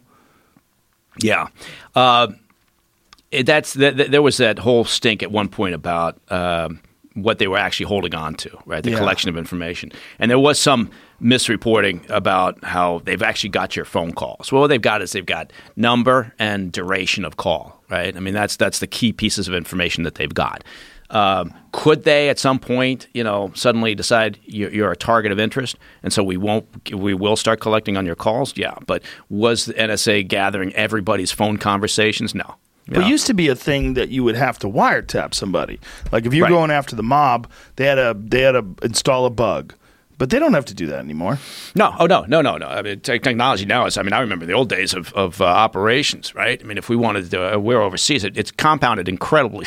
It's really difficult to do observation posts and listening posts and everything overseas, right? Because it's not your turf, and so you got to come up with a, a fucking airtight plan. But it was the same way. You still had to get physical access, right? To phone lines, you had to you had to clip off, and you had to, you know, then you had to figure out where am I putting the, the gear, where am I going to put the batteries, how am I going to store this shit, and then then you got to listen to it, right? Then you got to, Yeah. and it, you start. What happens is it starts collecting like this. You start getting mountains of tapes, right? And you and you're not getting it real time, which is a problem.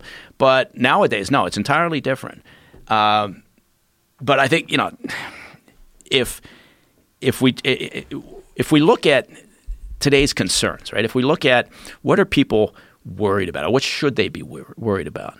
Um, I know that privacy always comes up. People always talk about it, but I guess I keep going back to my same point, which was I. I don't see people like with pitchforks and, and you know the torches going down to you know complain to Jeff Bezos that Right. you know Amazon's collecting massive amounts of data, or you know T-Mobile and Sprint and all these are, are, are mapping our locations as we move around. I just don't see it. I mean, that probably raised nobody's interest for the most part. You know, that article that you just pulled up, um, and I, I, you know, I guess in part it's because uh, we, again we we become kind of used to it, become Yeah. accustomed to it. So so fine, but you know, what should we be worried about? Well, I tell you what we should be worried about mostly is uh, state-sponsored activity by countries whose interests almost never align with ours. Now, it would include China, certainly includes Russia, includes Iran. The, the shit that they're doing. China has a, a, a policy, um, information domination, right? Which means they've determined that the next war, the next modern large scale war, is going to be won by whoever has control over information. So where are they putting all their resources? China knows that they're not going to build a military that's going to be able to reach around the globe for the most part, although they're, you know, they're beefing up their resources. What are they doing? It's cyber and it's space. Right? So I know a lot of people were, were kicking the president in the ass and laughing about the Space Force because it is funny, right? But Right. the uniforms would be amazing. But they, they talk about this. But China honestly believes and is putting their resources into cyber and to space. And what does that mean? Well, if their anti satellite technology that they've been developing and working on and continue to work on, the whole point of that is to take control of communications and surveillance abilities, whether it's ours or our allies, in, in the event of something major that happens. So they they would have the ability to shut off our Yeah, satellites. yeah. And if, and if you do that, then what does that mean? Well, it means you're blind, right? And we're all suddenly walking around with compasses and maps, you know, trying to shoot an azimuth and figure out where the hell you know the target is. Um, so China is currently developing that, or they have developed something that disrupts they're working on it now. Yeah, they're working on it now. They develop, they've developed some of it. They're they're working to get the next generation. It's like every nation that has the resources and ability understands that and, and is doing the same. It's not like we're not. Right. What, But- what, what is their excuse? They, should, they don't have an excuse. They just they understand. They they have the right to do it. I mean, it's not like they they you know Right. As long as they don't use it Right. in an illegal way, Right. they have the right to develop the tech. It's like there's no treaty that says you can't develop anti-satellite technology, right? There's there's there's the START treaties, there's the nuclear you know conventions that we have with Russia, which is a whole other interesting topic because we're right now arguing with the Russians over over uh, the the latest uh, nuke agreement that took place some time ago.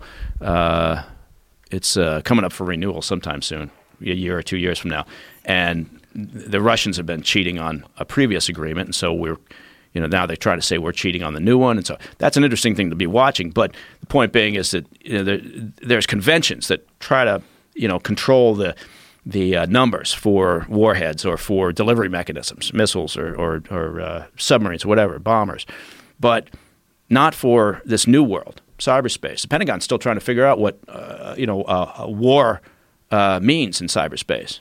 Right. You know, how do you respond? What Right. you know, what what's the threshold? You know, and then what's an appropriate response? Um, and so we'll, maybe we'll get there. Maybe we'll start having these discussions and create treaties that will allow that. But right now, from China's perspective, again, not to beat on China, but I'm much more concerned about China for our national security. They're a much bigger concern than Russia is. Russia's punching above its weight. And Putin's, you know, Putin's a dick, no doubt about it, right? And they're doing what they always do, which is meddle in democracy. That's been their methodology for ever since they've been around. Yeah. Uh, but you know that that's small potatoes. They've got the GDP of a small European country, you know. And when the oil prices, you know, are in the toilet, they really are sucking wind. So yeah, we got to be concerned with Russia and understand that their interests are never aligned with ours. You know, for the most part, maybe we tried to imagine they were with Syria and ISIS and everything, but Russia's only interest there was maintaining their leverage and increasing it, and not not losing their military foothold there. That was their primary interest we mirror our values and we mirror our interests on other countries. And so we imagined that somehow we were all in this fight against ISIS together. Mm. Eh, horseshit. You know. So so yeah, China is a much bigger issue. And we and we should be focused on that. And to some degree this administration is. So that's where I say, look, you, you can't just keep complaining and bitching and moaning because you don't like President Trump. There's certain things that are going on that you should be willing to say that okay, that makes sense. Maybe I don't like the messenger, but that part of it makes sense. Is it his personal? I mean, is it because of his dealings with China uh, from the business world that he understands it better? That he's more concerned with uh, the imbalance of the, the trade? I think what happened was, what do I know? This is speculation. So, hey, but I, I suspect that what happened was he came into it um, focused on the trade imbalance, right? And as he was uh, sitting there and talking about the trade imbalance, more of the conversation from the National Security Council and from uh, the agency and others in terms of saying, well, yeah, this is part of the reason why, and this is the, the long term effects of, of their theft of intellectual property. This is why, in part, they've been successful in these areas. So I think there was probably more and more discussion talking about uh, their uh, economic espionage and theft of IP, and that became then an issue for him. Um, but I think initially, and, and still to this day, I think the big issue is just he wants to try to create a, a win in terms of the trade imbalance. Russia seems to us here domestically, speaking from for myself, when when I think about it and I think about the the narrative that's been sort of delivered to us, is that Russia is this military danger. We're worried about Putin taking over other countries. We're worried about Putin's power, the way he kills dissidents, the way he kills political opponents and journalists we think about China, and even with the Huawei arrests, we're like, eh, no one seems to be concerned. It doesn't seem to light any uh, bulbs over here. Yeah, no, you're right. I, I don't know why that is, except you know, Putin's more like a thug. You know, he's a, he's a visual, right? Right, and also, I mean, look, you know, he's he's been very clear about you know wanting to try to rebuild the Soviet Union. So whether it's Crimea and the annexation of that, or whether taking over eastern Ukraine, um, uh, you know, or, or, maintaining a position in Georgia, whatever it is, he, uh, you know, certainly, uh, uh you know, his attacks uh, or, or, the FSB's attacks overseas against you know dissidents and others.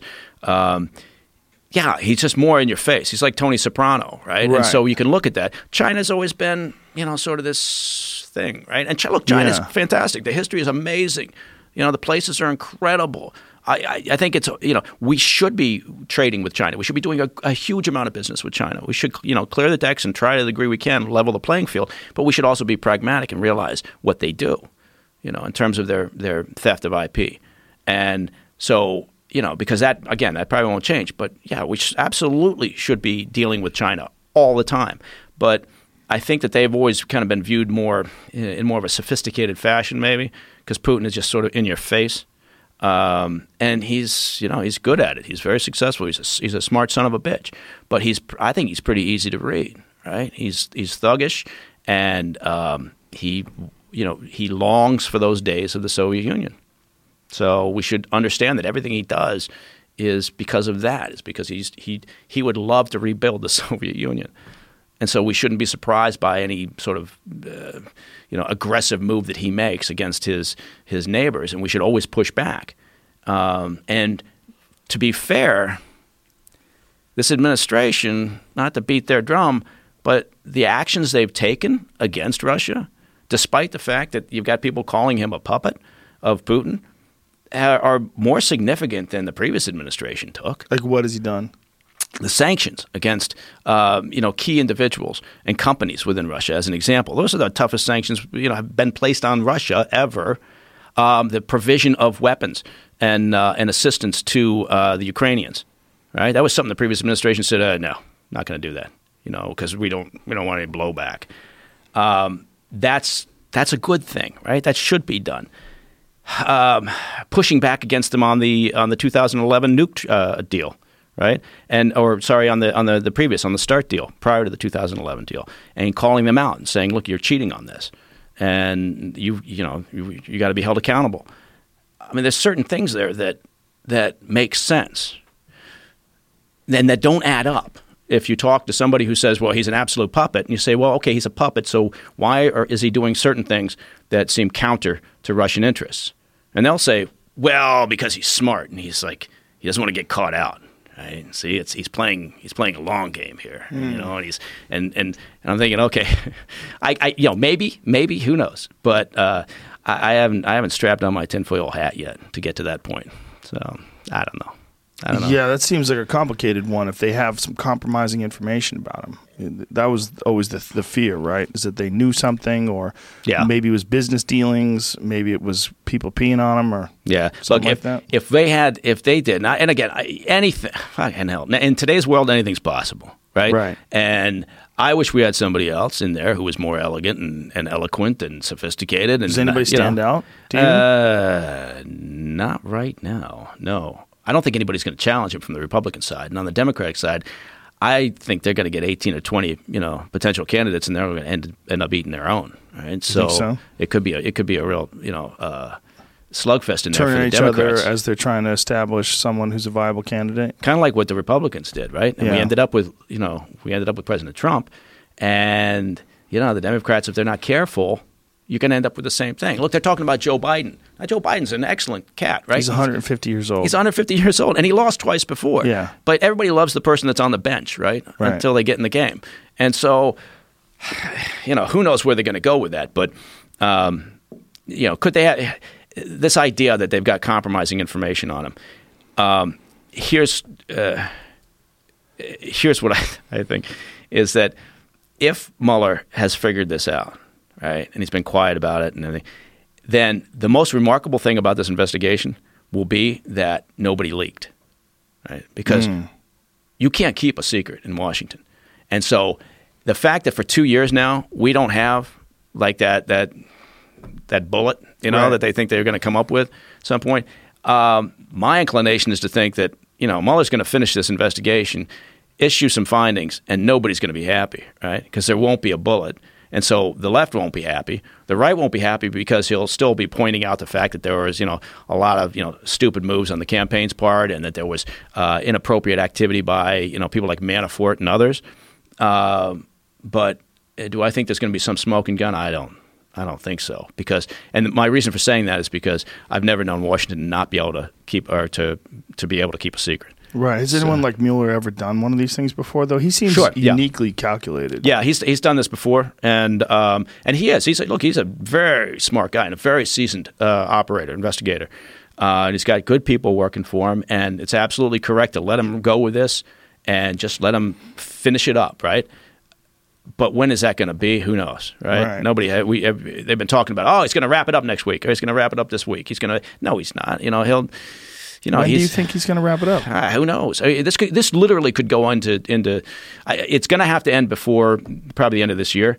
I don't think even he's going to want to, for political calculations, let it go into too close to 2020 in the election, right? So, regardless, even though I don't think he's a particularly political individual, I think he's going to see the the wisdom of wrapping it up before then um, and then letting the chips fall wherever they do. What's astonishing to me is how anytime something does come out on Trump, it just seems to slide right off. Him. Yeah, yeah. Like, no, that is true. That is true. Amazing. Because I think what's happening is they're just throwing everything out there every day, right? Yeah. And it, much like you know our willingness to give up privacy because we keep hearing about another hack or another leak, or we know that Amazon's doing this or that. I think you know it's that constant drumbeat and that mudslinging, and I think the Dems haven't done themselves any favors, or the resistance movement, or whatever we want to call it, um, because I think people are just immune to it. and it's hardened the Trump's base to think, you know, he's under attack every minute, so I got to support him harder. Yeah. Yeah, but uh, you know, who do you think's going to end up in in the race? I mean, who's got the best chance? It's a good question. I mean, uh, on the left hand side, I mean, I, I the, my real fear is that Hillary's going to run again. Sorry, I almost did one of those TV spit takes. It's possible. I- It, it- well, that yeah, lady yeah. is crazy. You know, one of the things that she said in one of the more recent interviews, she said, "I'd like to be president. I'd like to be president." Just what? What do you, what do you want to put it on your resume? Yeah. What the fuck does that mean? Yeah. I Hey. think I could do a great job in turning this country around. I have the leadership ability to really affect a change. No, no, no. Ah. I'd like to be I'd like to president. president. Yeah, I got some time. I could do that. I'm scared of them. Yeah. Well, you know what? And you're right. She may, but I, I, I, I I do think there's going to be so much pressure on her from the party to just say no, you can't. I think she's going to look at that and go, I, "There's no chance I can rally the apparatus around me like I did the last time," and because of that. Um, because even she can't run without the machine, right? Right. I mean, that's they, they, they've got to figure that out. So, I just uh, yeah. wonder if she has so many people that owe her favors and she's so deeply entrenched in the world that she could somehow or another muster up enough support to give it one more shot. Yeah, I mean it's it's possible. I mean, yeah, but then you're you're talking about her you- all the way to to what to to uh, Kamala Harris, Cory Booker, uh, Tulsi Gabbard. Tulsi Gabbard, Tulsi Jo- Julian Gabbard is, Castro. is a veteran, young, makes a lot of sense, very smart and articulate. I think she has a real legitimate chance of getting people excited about a real Mm-hmm. future. Yeah, yeah, I would not. Um, you know, I I think it's it's time. We're certainly close. We're getting to that point where where uh, you know we end up with a female president, and, and hey, good for us, right? I got no Mm-hmm. Right. problems. You know, there's there's. I think it would actually. You know, I think it would turn the ship in a nice direction, right? As long as the policies are good. I don't care who it is, as long Mm-hmm. As we're not, you know, veering off into, uh, you know, sort of socialist policy, you know, Yes. land, and thinking somehow we're going all going to end up with uh, universal basic income. You know, I've So- got a guy coming on talking about that. Andrew Yang wants to describe universal basic income and what the benefits would be. Yeah. The reason being that they're worried that automation is going to kill a gigantic percentage of jobs in in manufacturing, fast food, um, a, a medical field, uh, d- d- trucks, all these different things. That universal basic income might actually be something that we need at a certain point in time because so many jobs will go away and go away so rapidly. Do you think that um, kills motivation? That's a good question. What I thought was maybe, but maybe if the motivation is not just to survive, but the motivation to succeed and do well, it would get people to do what they actually want to do for a living or chase down what they actually want to do and get them motivated to to have a better life, not just motivated to live. Follow their passion. Yes. It's it's hard because when you give people things for nothing, Right. you generally do kill their motivation. I mean, you, you look need look f- no further than trust fund kids. Right. Right. Yeah, I think that's that's, that's a great example. Most Yeah. people will go towards you know welfare, but I think you're right, Right. On, the, on the other end of the spectrum. Um, to me, trust yeah. fund kids, I've seen this listless way they approach life. You know, they just uh, laissez faire. Just, I just think that it's really hard for people to want something better when they have enough. They're good. Mm-hmm. Yeah. Everything's Yeah. good. They don't have to do anything, and you don't have to motivate yourself to to do anything to get that money. Yeah, I don't understand the the the the, the logistics behind it. You know, in terms of how it gets paid The for. actual numbers, But right. the, yeah, but the, the the part that I, that worries me is this issue of, of motivation. Yeah. and um, ensuring that then you know everybody's willing to unask the sofa and and uh, do something productive, right? And it's Right. not just we can't be like a, a, a nation of. Uh, People following their passion because their passion is is completely unproductive. macrame. yeah, I like or, you making know, dream catchers. pottery. Love pottery. Yeah. Love dream catchers too. I got one in my truck. Um, Do and, you uh, really? You no, don't no, I don't. No, I don't. No, I don't. Jesus, Mom. what are you doing? I got a hula girl on the dashboard of my truck, uh, which is getting a new engine, by the way, uh, even as we speak. I had Your to put truck's getting a new engine? Yeah, the What are you doing? Wagoneer. It's a uh, Grand Wagoneer, the old wood paneled You Grand Wagoneer. one? Yeah, the, the last year that they made it, ninety one. you still uh, drive one of those things? Yeah, oh, absolutely. It's a great car, and uh, and but I have to I, I had to rebuild the Why engine. Why not get something that works good, like a new one? Because this thing is great. Look, the, the the kids can climb all around it. I can drive to the drive-in theater, and, and, and they can they put a mattress in the back. theater? What, you yeah, live in the 50s? Drop the the hatchback, and they sit there. And they, I do live in the fifties, actually. Yeah, yeah. No, drive-in theater with a little clip-on speaker. Have you been to a drive-in is. theater? It's I have. fantastic, I have not in a long time. Though. Is that what you have? You have one of those? Yeah, I got I got Look the blue. that. It's Look- blue look with a with a sand interior. Who who's Ah, the fucking wizard that Yeah. decided to go with those wood panels on the side? It's fantastic, And then though. How did that? How did everybody wake up and decide that that sucks? Yeah. I, it's It took I- a while. I tell you something. It's a great, it's a great vehicle, and it's also uh, nobody gets anywhere near me because that fucker is made of, of all steel, right? Yeah, they're And- heavy. Yeah, they're heavy, and that son of a bitch uh, will plow through anything. But it's it's just a great car, and the dog loves it, and I can fit The all dog the dog loves yeah, it. Yeah, and the fishing, and, and I, I got yeah, you put the fishing poles in there. It's all good. That doesn't Um, even have anti-lock brakes, does it? no, no, no. No. Are you kidding? No, I'm lucky if I if I have brakes. Um, but uh, Don't you want a car with brakes? eh, yeah, it's big enough. That's know, what happens know. when you work in security for too Yeah. long. You're like, there's no security. Nah. Get the fuck out of here. Just Well, get- my seatbelt doesn't work. Um, doesn't? and and uh, but I've been meaning to fix it. Um, why but don't you have a seatbelt? It, uh, the receiver uh, is broken, and I've Part been, where it clicks in. yeah, exactly. And I've been meaning to get that fixed. Those cars, yeah. don't even bing when you don't have your seatbelt on. They're like, good No, luck. no, it doesn't talk to me at Good all, luck, which is perfect. And you know what else? Nobody can track me in that car. That's Right. oh, that's Nobody's tracking me in that son of a bitch. So you just leave your phone at home and you're fucking you're I'm a good. ghost. I'm good, man. I'm off Pick the up a boner, a burn, Yeah. not boner. I meant a burner. Hello, Freud. A burner phone. Well, at the good thing is I can fit my boner in there too, That's which is the thing good. that yeah. most burner Yeah. phones come with boners, right? That's you, right. reason That's why exactly you're right. getting a burner phone is As soon as you get that boner. burner, you got a boner, and then yeah, um, yeah. I it's it's a great it's a great vehicle. Like I said, my, my kids love it. Muggsy and, and Scooter and Sluggo. And, That's uh, interesting that you got yeah. it because you can't track you with it, and also they can't. Let me ask you this. Hmm. This is a tough one. I want to ask you two conspiracy ones, but this one's a tough one. Michael Hastings. Do you know his case? Do you know his story? Yeah. yeah. Yeah. What do you think happened there? Well, let's let's explain what happened. What who who he was? He was a journalist.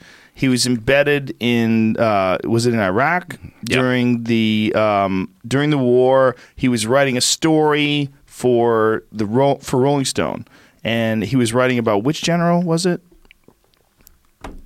It was, um, uh, McChrystal. McChrystal, It was McChrystal.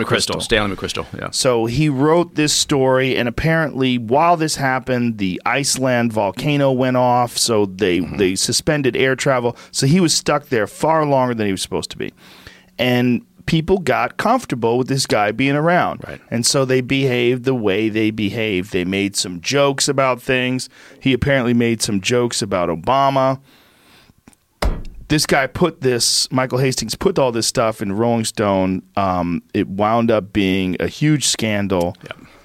McChrystal had to step down, and there was a lot of people that hated that guy, and a lot of people loved McChrystal, and he was uh, a highly respected Yeah. general. Yeah. Absolutely. He had to step down from his position, and next thing you know, X amount of time later, this guy drives his car 150 miles an hour into a tree. It blows up, engine goes flying, the whole deal.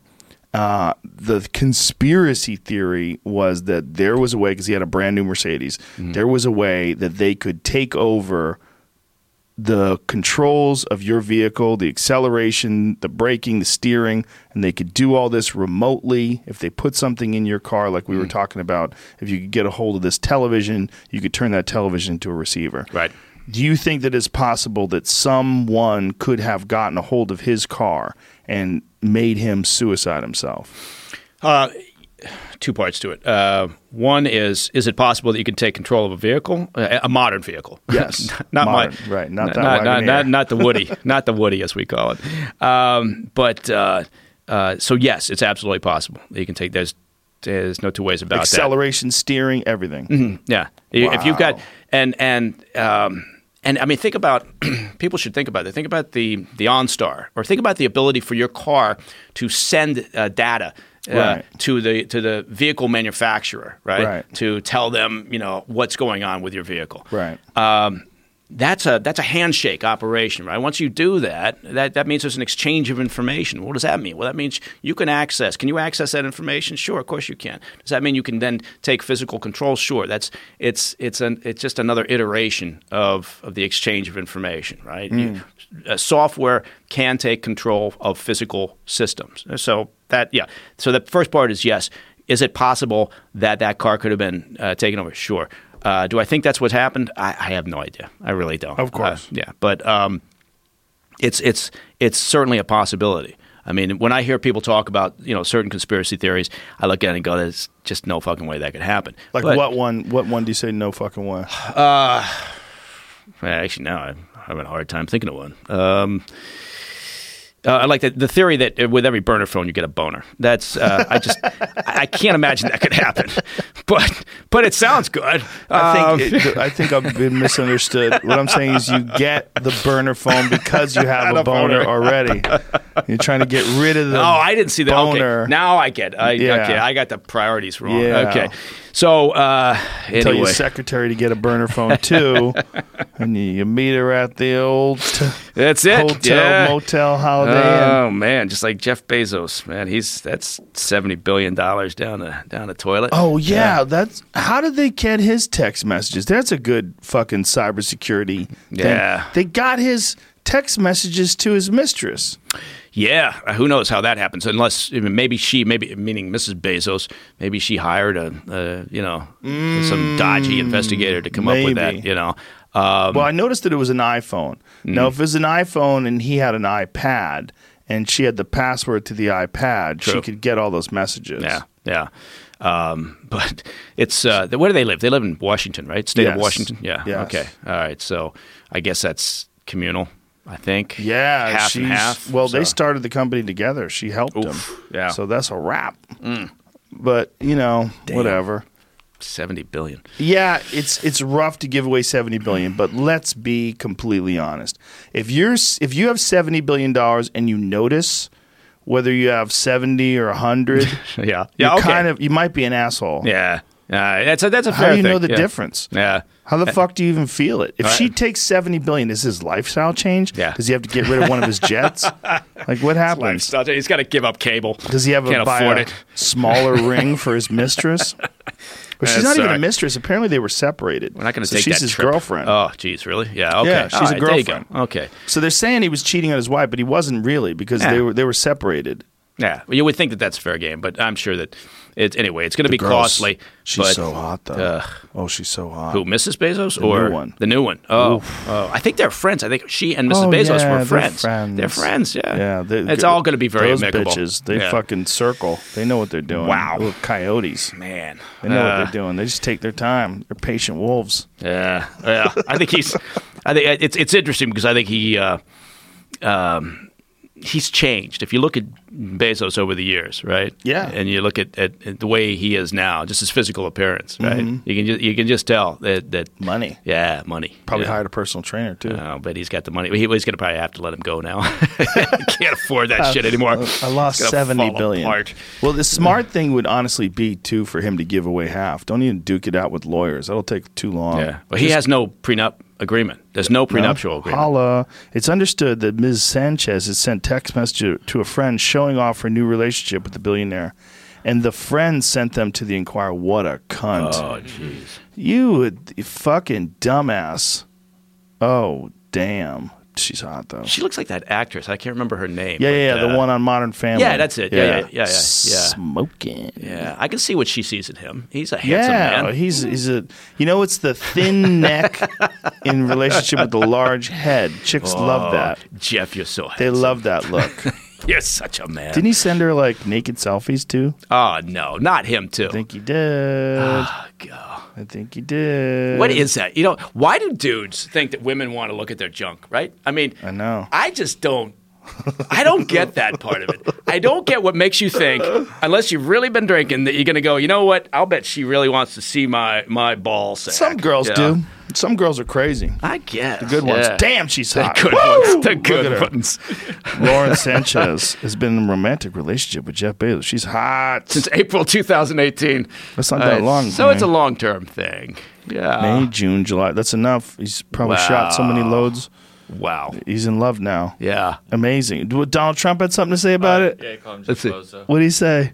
So sorry to hear the news about Jeff Bozo being taken down by a competitor whose Misreported. reporting, I understand, is far more accurate than the reporting in his lobbyist newspaper, the Amazon Washington Post. Hopefully, the paper will soon be placed in a better and more responsible hands. Yeah, he wants. He wants her to get. He wants. Oh, he, wants wa- her to get it. He wants Bezos to not have the Washington Post, which is highly critical of the president, while the Inquirer has been known to kill stories critical of the president. Oh, so the Inquirer got a hold of the story. I get it. But you know what? I'll bet Jeff Bezos, uh, in the president's mind, I'll bet his his opinion went up when he saw that picture of Sanchez. Probably. Yeah, I'll bet he was like. But then he probably read the text messages and was like, oh, amateur. Yeah, come on. Come on, what are you telling her that for? Ah, You're in God. what are you going to do? Jump right out of the frying pan, get right back into the fire? How about you go to fucking Ibiza and uh, dance on the beach with a hundred of those broads? Take a little time off, is what you're saying. Yeah, Jeff Yeah. needs a uh, Yeah. he needs a coach. Isn't that interesting how du- dudes do? I think, but wealthy dudes seem to Yeah. do that more than others. They seem to go straight from one relationship immediately into another one. Yes. Whereas I think that the average dude, I think, is doing what you're thinking, which is like, yeah, I'm gonna take some time down. Yeah, Well, yeah. the average dude also isn't running a gigantic multinational corporation like Amazon. The thing That is about that is the amount of time that that guy has to dedicate to his job has got to be just unfathomable. I mean, I can't imagine what what is involved in that guy's day to day activity, and he seems ruthless as fuck and very hands on. Yeah. So how he probably doesn't have time to go to Ibiza. If the average guy had anywhere close to hundred billion dollars, though, Oh, they just they'd be, bail. they'd be Like, doing all sorts it. of shit every day. They'd be strip clubs. Oh like, all yeah. Oh, yeah. shit. Cash out Yeah. too. Yeah. No more showing up at the office. Cash out. Cash me you out. You wouldn't keep going. Cash you me you would- out. no, you just keep. No. Oh, I'd do podcasts, I keep showing but up. I wouldn't have any you know, ads. Do I don't have podcasts with no ads. No ads at all. I'd be like, ah, Uh, I'm good. that'd be nice. I'm good. I'm gonna give you guys this shit for free. I look But- at the overhead's expensive. I need. I, I just fucking building and air. It's an amazing building, by the way. Internet. Thank you. Have you ever shown? I mean, have you like displayed it? Or the, People- gym you've got is fantastic. Yeah, I s- I've s- s- put some pictures of it up. But yeah. you know what, man? For me, it's important because I'm, I'm not busy like Jeff Bezos, but I'm fucking busy. I, I, I need to get all my shit done in one spot. So um, when I can, I come here early, Mm-hmm. I b- bang out a workout in the morning. I get my fucking sauna in, float. I float. I like to float at You night. You got a sauna here? I did not know Yes. that. I didn't Got know a that. float I knew you had a tank. tank. Yeah, yeah. Yeah, I got a sauna.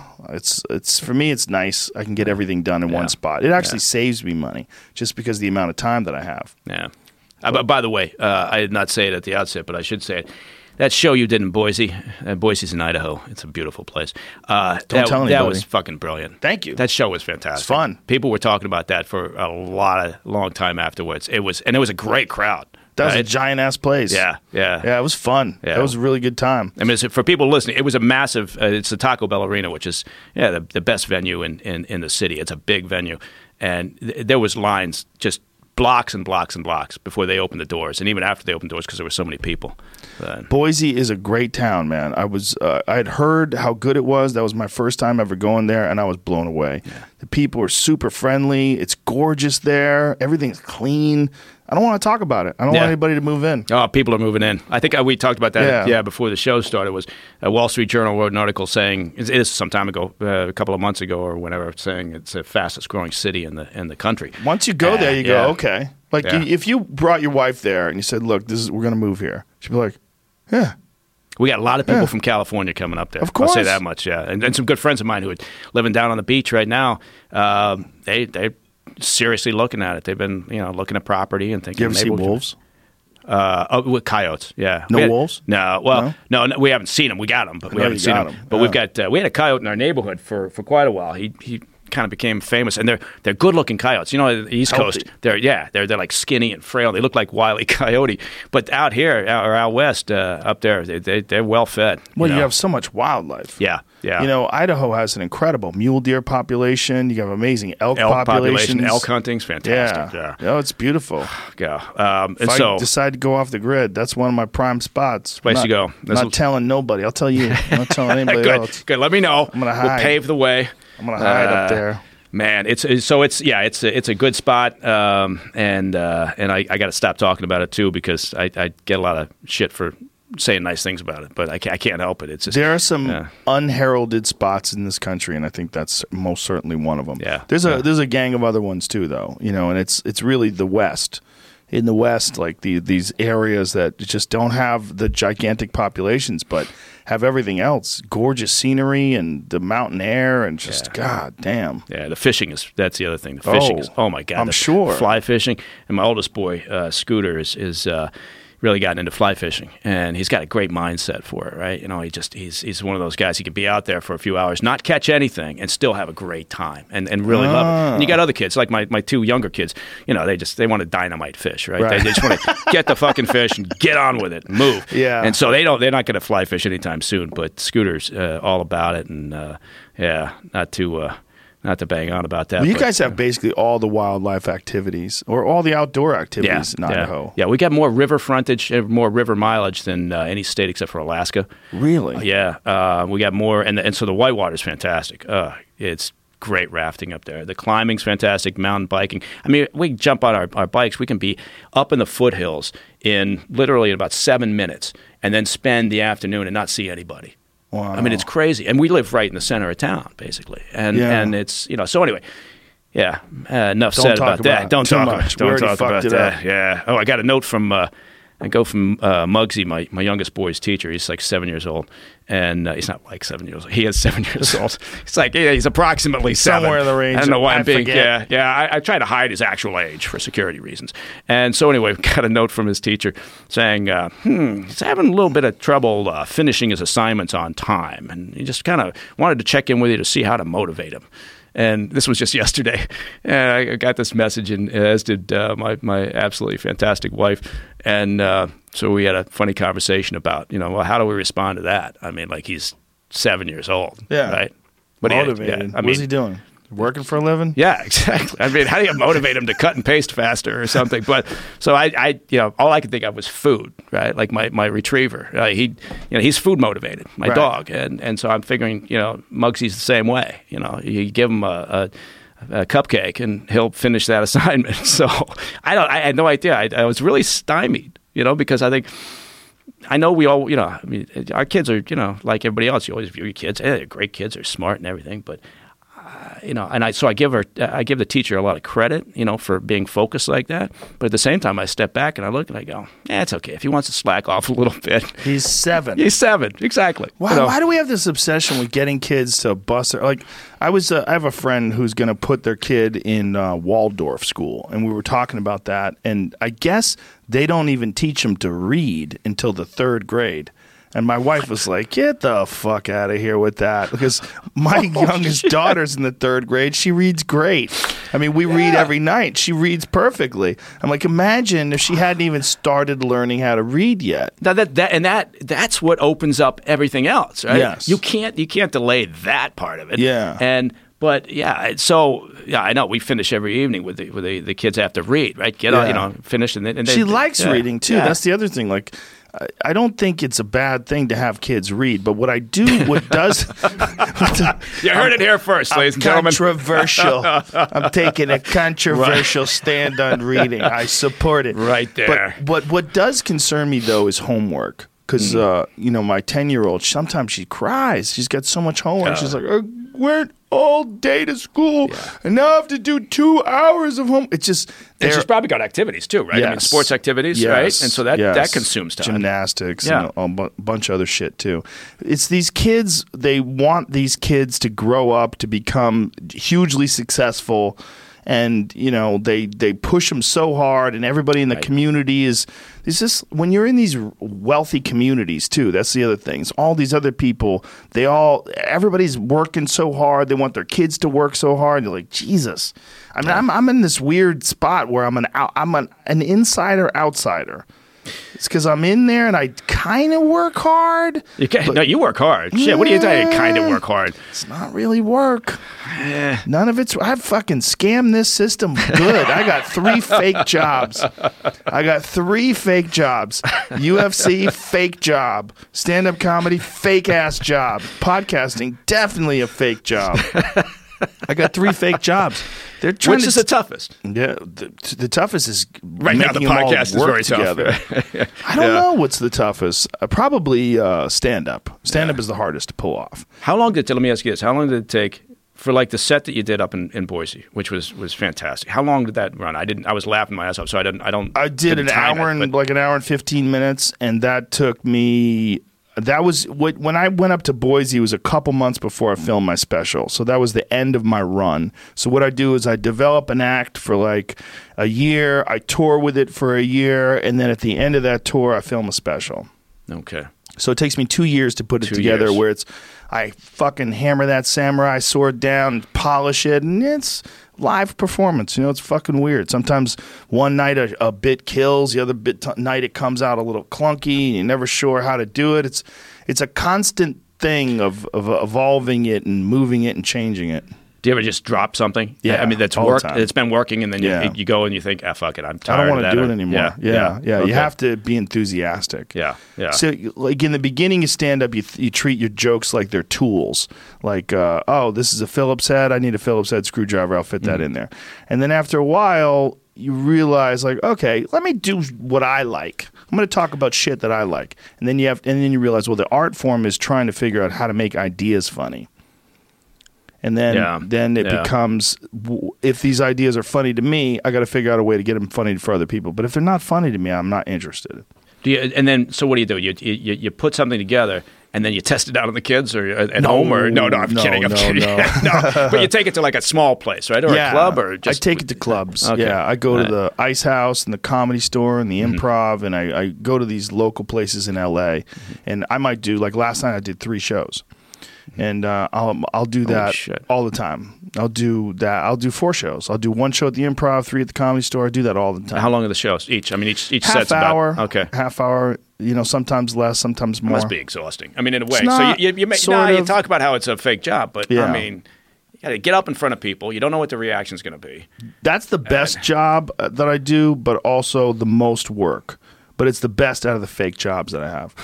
That's the best fake job because it's the most fun. Like you know, the, Boise thing was like eleven thousand people. If you, Yeah. you crush in front of eleven thousand people, that feeling is just when you hear the roar. Like you hit a punchline, you hear the roar of the crowd. It's like there's nothing like that. Yeah, there's no. nothing like that in the world. That was it. Was it, uh, again? Anybody get a chance to go see go see the, a show because this one Or just was- go see yeah. my Netflix special. Yeah, It's go, yeah. You can see Yeah. that thing. Yeah, now you have to pay I more did. for Netflix now. Yeah, what is it like? Ten bucks? Yeah, seventeen percent more. I think they're going to Is charge. that really? Yeah, they can. Yeah, they're good. So, They have so much good shit though. Like if you want to just l- waste your life and sit in front of the TV, it's crazy. Like when we were kids, maybe you that's know, your passion. So you get that universal basic Yes. income, and my following my passion means I got to sit and Right. watch every episode of uh, Andy we Griffith. Just Yeah. fart under the sheets. yeah, there's a lot of people doing that right now. I don't know if that's bad. Is I mean, yes, it is, but then doesn't that open the door for the the people that aren't going to be like that? Like, look, less people out there really actually trying to get ahead. I think the people that are going to try to succeed are always going to try to succeed. I think that's true, and I think so. I think that's maybe that's an argument against it also, which is that like I don't think it's going to unlock a, a, a whole treasure trove of innovators, right? If suddenly you give people money and say, okay, you don't have to go uh, pour coffee or, or flip burgers or you know uh, clean up that road or whatever you're going to do for a living. You can follow your passion. I don't think we're going to find some exponential increase in the number of people inventing the wheel. I just think that hmm. there, it's just going to be a lot more people farting under the blankets or something. I don't know. You might be you know. right, but w- the only good that I think could come out of it is that less people are in abject poverty and less people are desperate, so it might reduce crime. You might have lazy people, but you might also have less people that are inclined to steal things or do something that's illegal because their basic needs are taken care of. Mm-hmm, Yeah, that's a, that's a food, valid point. I read something that it stunned me. I was, I was on the plane flying to uh, to L.A. Um, and I read an article about this this strike, right? The teacher The strike. teacher sorry, strike. the te- here in Los Angeles, big strike. Los Angeles Unified uh, School Authority or whatever it's called, and it was just before they they went on strike. But it talked about the problems that the school district has, and I don't know whether this statistic is right. I read it numerous times because I was so surprised by it. Eighty percent of the uh, families that use the Los Angeles public school system are at the poverty level or Whoa. below. And that means, of course, also that they rely on the free meal assistance, right, Yeah. that the schools provide, which is kind of what the point of the story was. Like the schools are closed right now, and so you know kids aren't getting a chance to eat because they, that's their only chance to get to eat. Right. But that number was stunning That's crazy. right? Uh, so I don't. I, I I meant to look into it and do more research to see whether the article was actually correct or not. But hey, it was in the newspaper, so it must be true, right? Right. I don't know about that. Anyway, um, yeah, That's a disturbing number. It's a very disturbing number, but it also talked about how. 12%, I think 12% of all kids that go to high school here in Los Angeles then go on to college, 12%. And uh, it, it was uh, a similar number that never get out of high school.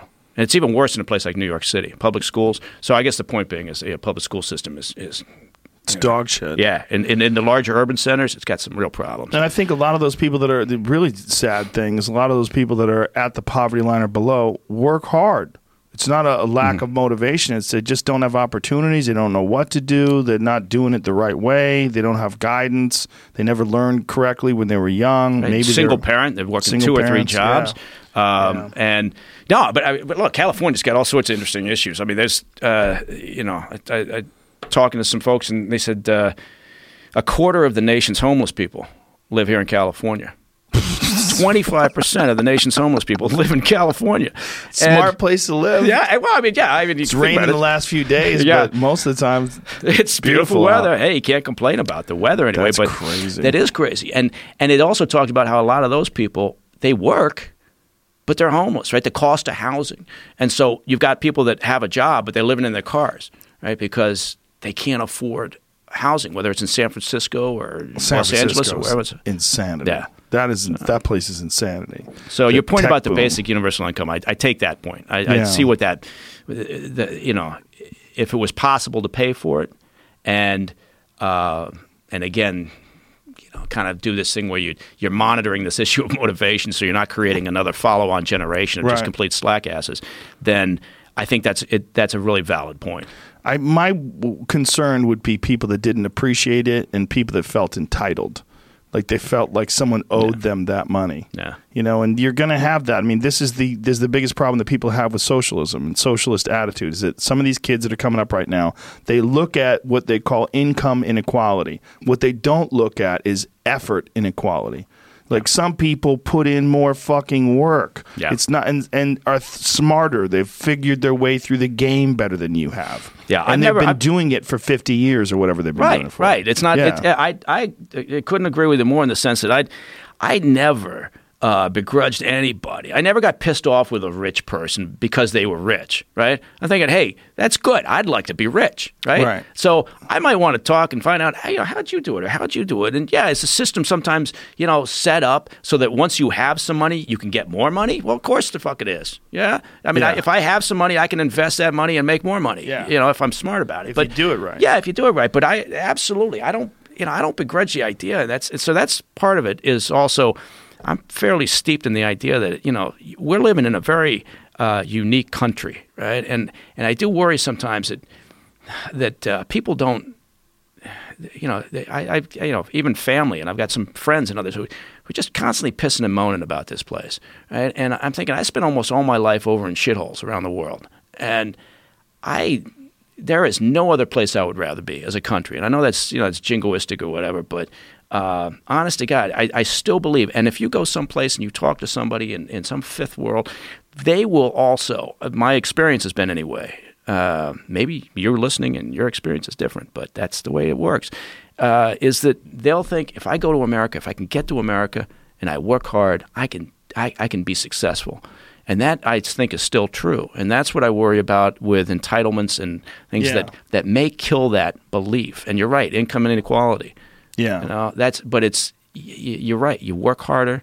Now it doesn't always happen, but life's not supposed to be fair. It's well, it's, maybe it's supposed to be fair, but it's not fair.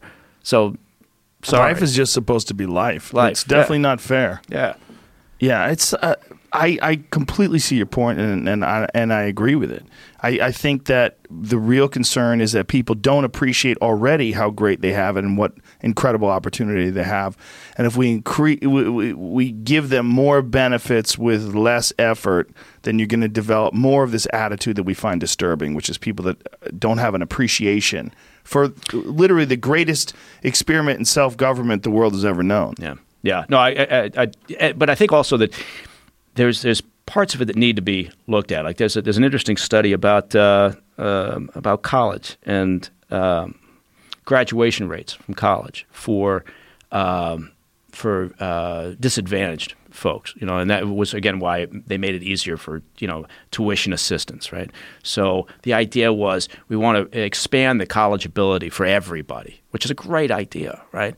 But what they found was they expanded the the, the, the, college opportunity for everybody, but over the past decade, decade and a half, fewer people from the lower income uh, uh, categories have been graduating right? So you've you, what you've done is you said, "Come on in." It's like, you know, it's like uh, special operators, right? If if if you lower the bar, Right. right? Um, and this is where I'm going to get in trouble. Probably I'll talk about the Marines and you know allowing women into combat oh. elements. I know. Oh my God. Well, wh- what do they do? Well, you, you lower the bar. You you, you make it diff- okay. Well, we- not enough of them could get through the course, so I'm going to change the regulations. Yeah. Right. And so if you change the regulations, what they found with the college was if you if you increase that pool of people going, it doesn't mean that they're going to be successful, right? And now what you've done is you've kind of saddled them with some college debt, and they, they didn't graduate, so they're still earning what a high school you know graduate earns, and and, and the, the system doesn't work. And so I think sometimes just the idea of throwing money at the problem or, or, or it doesn't it's not helpful if we don't think it through and then assess the results. So, but yeah, that that, that whole marine experiment. Uh, I think they're they're catching it late in the chain, and I think it's good to give people the opportunity to succeed and to advance themselves. But if you really want to address it as a systemic problem, you got to get to the root of it, which is these unbelievably horrible neighborhoods and these these toxic environments that these kids are growing up and being abused and being scared and bullied and t- terrible piss poor education you know first through all the way up to uh, high school that's I mean, that's really where you have to address it. I mean, addressing it just at the college level and giving them the opportunity to get into college and making it easier for them, it doesn't negate the terrible foundation that's been laid by their life. Right. Yeah, and I think that's we we had this idea that that college should be for everybody, right? Yeah. And that's okay. That's great. And that's I think that's where the you know people like uh, Cortez and Bernie Sanders and others with their idea of, of free tuition. Yes. You know, they're thinking, okay, well, look at Europe. You know, some countries in Europe have free tuition, and hey, it's you know it's relatively prosperous, and there's nothing wrong with that. But at the same time, you know, I, I, I think we, we don't we I, we don't assess the cost and the overall efficiency of an idea sometimes, and so we just assume and, and you know open it up, let everybody go, and somehow this is going to work right to our advantage. And the honest to God answer is no. You know, I think somebody is better off sometimes. You know, going to you know becoming a plumber. Right. Yeah. You know, you- maybe maybe It's an honorable living. it's you a know, lot great of living. Great yeah, trades. It's a great living. Uh, One Yeah. of the happiest guys I know is my plumber in Boise. That guy is, I mean, he's got it knocked, right? He's always out for hunting season. And, you know, he'll call, I'll say, look, I got a, I got a leak, right? I'm a, my ceiling's about to cave in. He goes, well, I, I'm, I'm, I'm going hunting. I'm sorry. he's just got, he, he's got his own schedule, right? Right. But he's got a great job. And there's nothing wrong with that. But I think we, we developed this idea, sort of like home ownership. Everybody should own a home. Right. Well, we saw where that took us, right? Yeah. Mm-hmm. When you lower the requirements, and suddenly we're all, you know, it's blowing up and, and we're fucked. But anyway, uh, what do I know? What do I? What the? What yeah, the hell well, do I know? what do I know either? But Yeah. I, I, I see your points, and I know I know what you're saying. I think that um, one thing that disturbs the shit out of me is student loans. I mean, you one of the worst ways to prepare a kid for the future is to saddle them down with a quarter million dollars worth of debt by the time they graduate from college. right. No, absolutely. And then they get a fifty thousand dollar a year job, and they're like, "What in the?" F-? And they're doing well with a fifty thousand dollar a year job. That's a great job to get out of college, and and you just look at the debt that you have, and you're like, "What the fuck is this? Yeah. how am I going to pay this shit?" Yeah, no, I know, and and, and we have sold the students a bill of goods. Yes. and um, and and you know, some of it okay, some of it's on them, right? Some of it, you know, the older students are the ones who are willing to take out this loan, and then suddenly they're using the money for something else. Okay, fine. Right. It- there's individual responsibility, but no, I, I agree with it. The student loan debt is a is a major issue. We occasionally the, the Capitol Hill talks about it, but not really. I told I told my daughter, who's a fantastic person, I said, you know, the biggest gift you're getting is getting out of college without any any debt. Yeah, That's you know so. You know, Dad's not going to buy you your own Wagoneer. You know, you gotta get, gotta you know, get your own Wagoneer. You have your tuition, and that's that's that's it. That's the best I can tell. That's a Yeah. gigantic head start for kids. Yeah. Not, I mean, it sounds so fucked up, but it's true. To not be in debt is gigantic. Look, they're giving kids credit cards, and their frontal lobes aren't even developed yet. And they're doing all kinds of wacky. They're like, "Well, I'll figure it out." Right. Like you ain't figuring out shit. You never figured out things up till now, and the idea that you're going to get magically smarter over the next six months while you owe all this money is crazy. Right. And Do your you- kids? Um, do, do your oldest uh, have a phone yet for uh, security What- what is purposes? it- Or What is this? What do you got here, Jamie? holy shit! Student loan clock. oh my debt. god.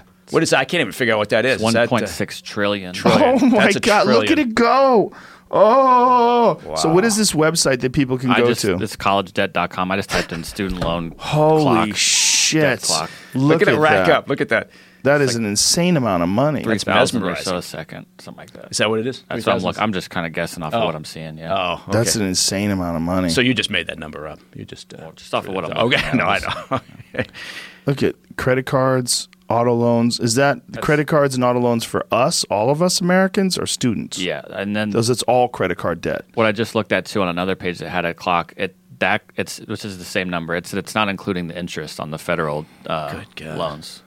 Just Good that's that's crazy. So so you look at that and you think, okay, no wonder it's a it's a popular idea of saying you got to write down student loans, you've got to get free tuition going on, Yeah. and do all these things. And I, I again, you know, can the country pay for it? I don't, I don't think so. Should we be talking about it? Absolutely. Should we be looking for other alternatives and other options? Yeah, but you know, I think it's it's. Uh, you know, we're not even willing to address the issue of Social Security and Medicare, and you know, and, and, and trying to deal with entitlements as they currently exist, which we Yeah. know, you know, are going to bankrupt us at some point. Right? We know Right. that it's not it's not a mystery, and we can't deal with that. So how are we going to deal with these other issues? You know, Well, that's the the question I had about a guy like Trump, who doesn't seem to like to pay attention to things. How the hell is one person supposed to be in the, the, the director of all these various aspects of our world? Yeah, no, I, I, I've heard that. Uh, you know, uh, from uh, what was the name? The economist. Uh, I can't remember his name, but anyway, very very smart guy, very smart economist, who was talking about this and saying this is what we expect of, of a president. Think about all these things that the president Yeah. has to be cognizant of and, and, and supposedly capable of, of digesting a lot of information and making decisions on a varied number of things. And obviously, yeah, you delegate and you do uh, uh, fine, but it is an interesting system and it is interesting how you know i mean right now there's a lot of people that don't have faith in the current president to make you know some of your basic decisions. Uh, previous administration there were a lot of people that was convinced he could you know understand anything right? I mean he, he was you know capable of all of it. So i don't think the job itself is too big right? I just think that you know the way that we uh, go through the selection process has slowly over a period of time you know gone downhill and has re- kind of resulted in what we're doing right now part of it's the, the, the bullshit primary process you know and, and the way that we uh, do the initial selection there's there's you know there's a lot of things i suppose kind of Sure, the fact you have to be registered as a Democrat or Republican to vote in the primaries and all, Yeah. all those things, and then you know it's just the, everything. Like the the whole thing's a big mess. But on the flip side, here's what's crazy: Trump doesn't seem to be aging. Everybody think, else really? You think it's, it's ages Yeah. so hard. Yeah. They age so hard because Yeah. they're paying attention to everything and they have real concern. well, yeah. That, he seems to be just like a fucking water on a duck's back. Well, Just you know, maybe he's he's going to outlive us all. Maybe he's figured out how to avoid the stress. He right? doesn't seem any older. Yeah. Oh, you remember what President Obama looked like when he finally Oh. walked out of office, or Yeah. Bill Clinton? I saw Bill Clinton not too long ago. We were down in Little Rock, and You saw him? yeah, he was at, a, at an event that we were. It was a relatively small dinner, and Was and, he chasing pussy? Don't lie. Uh, well, yeah. Don't lie. Yeah, I'm not saying he touched me inappropriately, but you know, want to know where I got my burner I would phone. love to be a fly on the room, a fly on the wall in a room with that that guy. But I, I, I will say this much about him. He was. Uh, we started talking. I thought I was just going to go up and shake his hand and say, you Mm-hmm. know, hey, uh, Mr. President, you know, good to see you. Because I, I always liked the guy, right? And okay, you know, aside from his obvious, you know, issue and the, and the problem he had, in terms of his ability to to uh, to, to govern and the fact that he's, he's a smart son of a bitch, um, and he, um, I, I just found him, uh, you know, capable of the job, right? I just like I did with President Bush, and you know, there were good aspects of President Obama. I, I don't have a dog in the hunt, right? I mean, I'd rather see the results than the person. But anyway, talking to, to President Clinton, he uh, we started talking, and, and he immediately went to a uh, an old uh, agency uh, operation, an old thing that had happened um, during his time when he was president, to talk about it, right? And and you could tell that he, I mean, he had retained a tremendous amount of information, right? And, and we were talking, and and we ended up talking for 15 minutes or so, just kind of about this particular incident. And he was kind of curious, and he wanted to, you know, and he wanted to recount kind of some of the thought process that they were, you know, going through. And and I found it really interesting in the sense that that was a, it was a surprisingly um, deep conversation, right? For some, and he, and he's curious, and I always thought that was the most important quality for anybody who gets in that job is he's they have to be curious, right? They have to be inquisitive, and um, you know, on the scale of you know presidents, where does the current president you know exist in, in the curiosity scale? I don't know, but I think that's probably not his strong suit. So maybe that's one of the reasons why he's not aging is because he he's you know he's not asking that fourth or fifth question that leads you to the point where you go, wow, that's a pretty fucked up situation. Now we got to worry about that one. Yeah. right? So maybe it is you know water off the back, and he's and he's uh, he's figured out a way to deal with stress. Well, the, on the plus side, he seems to be making business owners happy. He seems at least ones that aren't affected by the sanctions against China, because uh, there's like steel manufacturing and a lot of other companies that are very upset by. Yeah, yeah. Well, I think it's it's the regulations that, that Yeah. they've done that they haven't really touted uh, in terms of deregulating some of the things. I mean, because look, the previous administration, you know, a lot of good points, but some bad points. And one of the bad points was this sort of um, the uh, hamstringing of industry through uh, over regulation Yes. on everything. Right, and so lifting some of that, on you know, there's this. You, know, you, you can argue whether you know you want bigger government or less government, but you can't argue with the fact that it, it did unleash you know uh, industry and business um, more than the previous administration. So that's a good thing. Um, but yeah, look at all the other concerns. I mean, now we're talking about a you know a global slowdown, right? Yeah. Because you know China's numbers are looking soft, Germany's looking soft. What does that mean? Everybody's worried about Brexit. So there's there's a lot of things for people to be focused on, you know. Um, and I worry sometimes that all we do here in the states is kind of like chase the next you know shiny ball of tinfoil because we're all a bunch of raccoons, right? We're, we have such a, a short attention span for everything. And uh, yeah, anyway, what, what am I saying? I don't know. yeah, sorry. Everybody's like, what? My he was talking about attention span. The last thing that I definitely wanted to talk to you about is Yeah. one of the things that Trump brought up recently is the uh, JFK case. Oh yeah. and releasing some of the files, and they wanted to redact the information that pertained to the people that were still alive. Now, I want to know what what I don't know what you could say, but what do you think about the JFK case? Do you think that Lee Harvey Oswald acted alone? Um, I can see. of all the of, of all the sort of incidents of all the, you know, I, I, don't mean to minimize it by or minimize it by calling it an incident, but of all those situations, the Kennedy assassination and MLK and Martin Luther King's assassination, those are the two that I understand more than anything else why they've lingered and why people don't believe the shit that they've seen and why they why they have concerns about it. Uh, Martin Luther King more than Kennedy, I, I, I believe that there was something there that we still don't understand in terms of who else was responsible and who organized that and who who assisted in that. Right? I'm, I just think of those two. That's the one I've got bigger questions on. The Kennedy assassination. I think that uh, I think that Oswald pulled the trigger. I think in his mind, uh, the reason he was doing it was. Um, for the greater good of, of communism and to uh, boost his image uh, with the Soviets and, and uh, with the, the Cuban regime. Um, do I think that he had assistance? Um, I don't, you know, I don't think so, but I could be swayed from that with, with better evidence than I've seen. But um, I understand why people are, are so dug in on it right? Because I mean, look, it was a massive event, right? It was a yeah. massive event. But Oswald had sufficient training. You did not have to be a rocket scientist right. to figure this out. It was a different era, and we don't understand it in today's terms. But when you get right in that position and look out that window and look at the shot that was taken, and you know what was involved in that, that was not a you know you've shot you know you uh, this sounds terrible but you know every, you know anybody who's hunted you know has taken a more difficult shot than that yeah um, so that part of it and and his motivation and his past ties to the Soviets. Do I think the Soviets were pulling the trigger on it? Do I think the mafia were pulling the trigger? I I haven't seen anything that convinces me that that was the case. I think that Oswald felt like he was doing it for them, or he was, he was going to prove himself in that mm-hmm. regard. But uh, again, I, I understand why people are dug in. The MLK one, Martin Luther King, I just um, I I think that I, I don't think he acted alone. What I, makes you think that? Um, I think that, look, he was a, a loser, a two bit criminal, right? Who was constantly getting picked up for the shit that he was doing and ending up in jail, mm-hmm. right? He was a mess, right? There was nothing clever about him. And then leading up to the assassination, he he cleaned up, right? His act. Suddenly he went from looking like a two bit, you know, criminal, you know, to uh, a college professor, basically. And he had cash. He was able to, you know, purchase a vehicle. And he kind of went off the grid for a while. He went on this drive, right, and sort of stayed off the grid.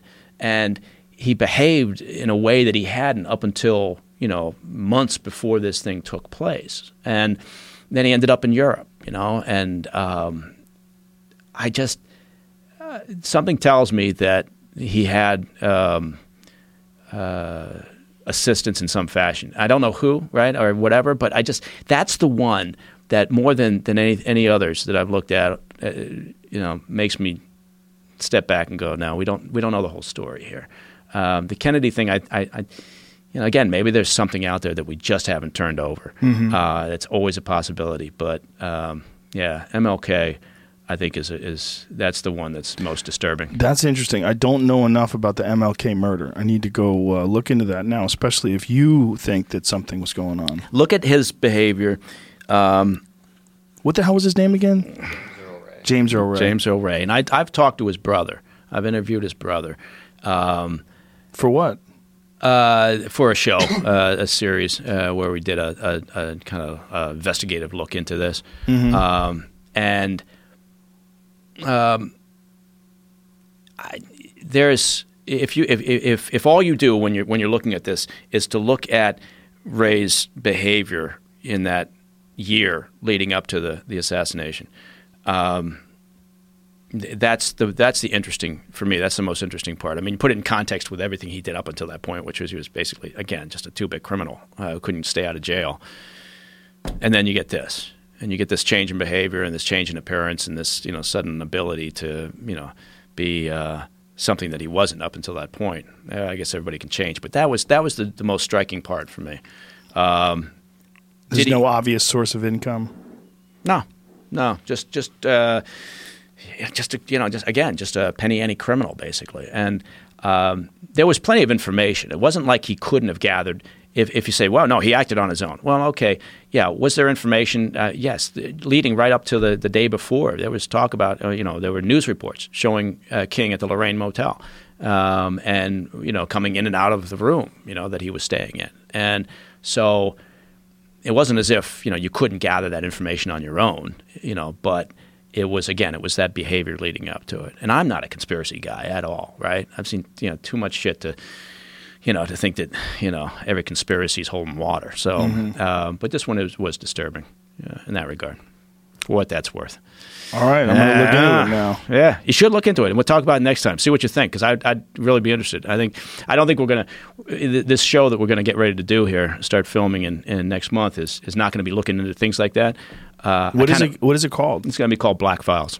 They may Oh, change the number just or the name just before we go on the air, but um, you know, I really enjoyed the shows that I did in the past. America Declassified, with the, they're looking into conspiracies. I really enjoyed it. Right, I really, really thought it was fascinating, and I get why people feel that way. Yeah. Kennedy, for sure. Especially Kennedy. when they're on the outside. The Kennedy Yeah. one to me, the bullet is the most disturbing thing. Yeah. That bullet that just showed up on Connolly's gurney. Oh, Yeah. look what we found. Yeah, we found this bullet. Yeah, Yeah, and it's Yeah. not distorted and supposedly went through two people and shattered bone. the magic bullet. The magic bullet. yeah, Yeah, it's just, Yeah. it's, I don't buy it. I don't think that that bullet came from there. That's probably the most uh, of all things. Because we we looked at the the grassy knoll issue and the possibility of spotting other at people from the other bullet. side. Yeah, the fuck out of here Yeah. with that bullet. Yeah. That It- bullet drives me crazy. Not only that, there's more pieces of the bullet fragments in Connolly's body. When you look at the look at the X-rays of Connolly's body that show bullet fragments, there's little pieces. Yeah. They found little tiny pieces of metal in his body from the bullet fragments, Yeah. but you don't see that missing from the bullet. It's bullshit. Yeah, the the bullet thing is is, and and I, you know again there's there's elements of it that you look at, but collectively, uh, just you know, and again maybe there's something else out there. Maybe Yeah. there is, and and we just haven't uncovered it, or maybe this will you know prompt you know some additional information. Who knows? But um, yeah. Any, anyway, it's it's fascinating shit, but. Uh, I do get it because it's su- it was such a, a, seminal moment, right? And nobody wants to think that something that bad, that horrific, and that something that could sort of shatter the country in that fashion could be done by one one guy like Lee Harvey Oswald Or John Hinckley. I or, mean, we or saw John that. Hinckley. Yeah, yeah, exactly. Didn't Um, they just let him out? yeah.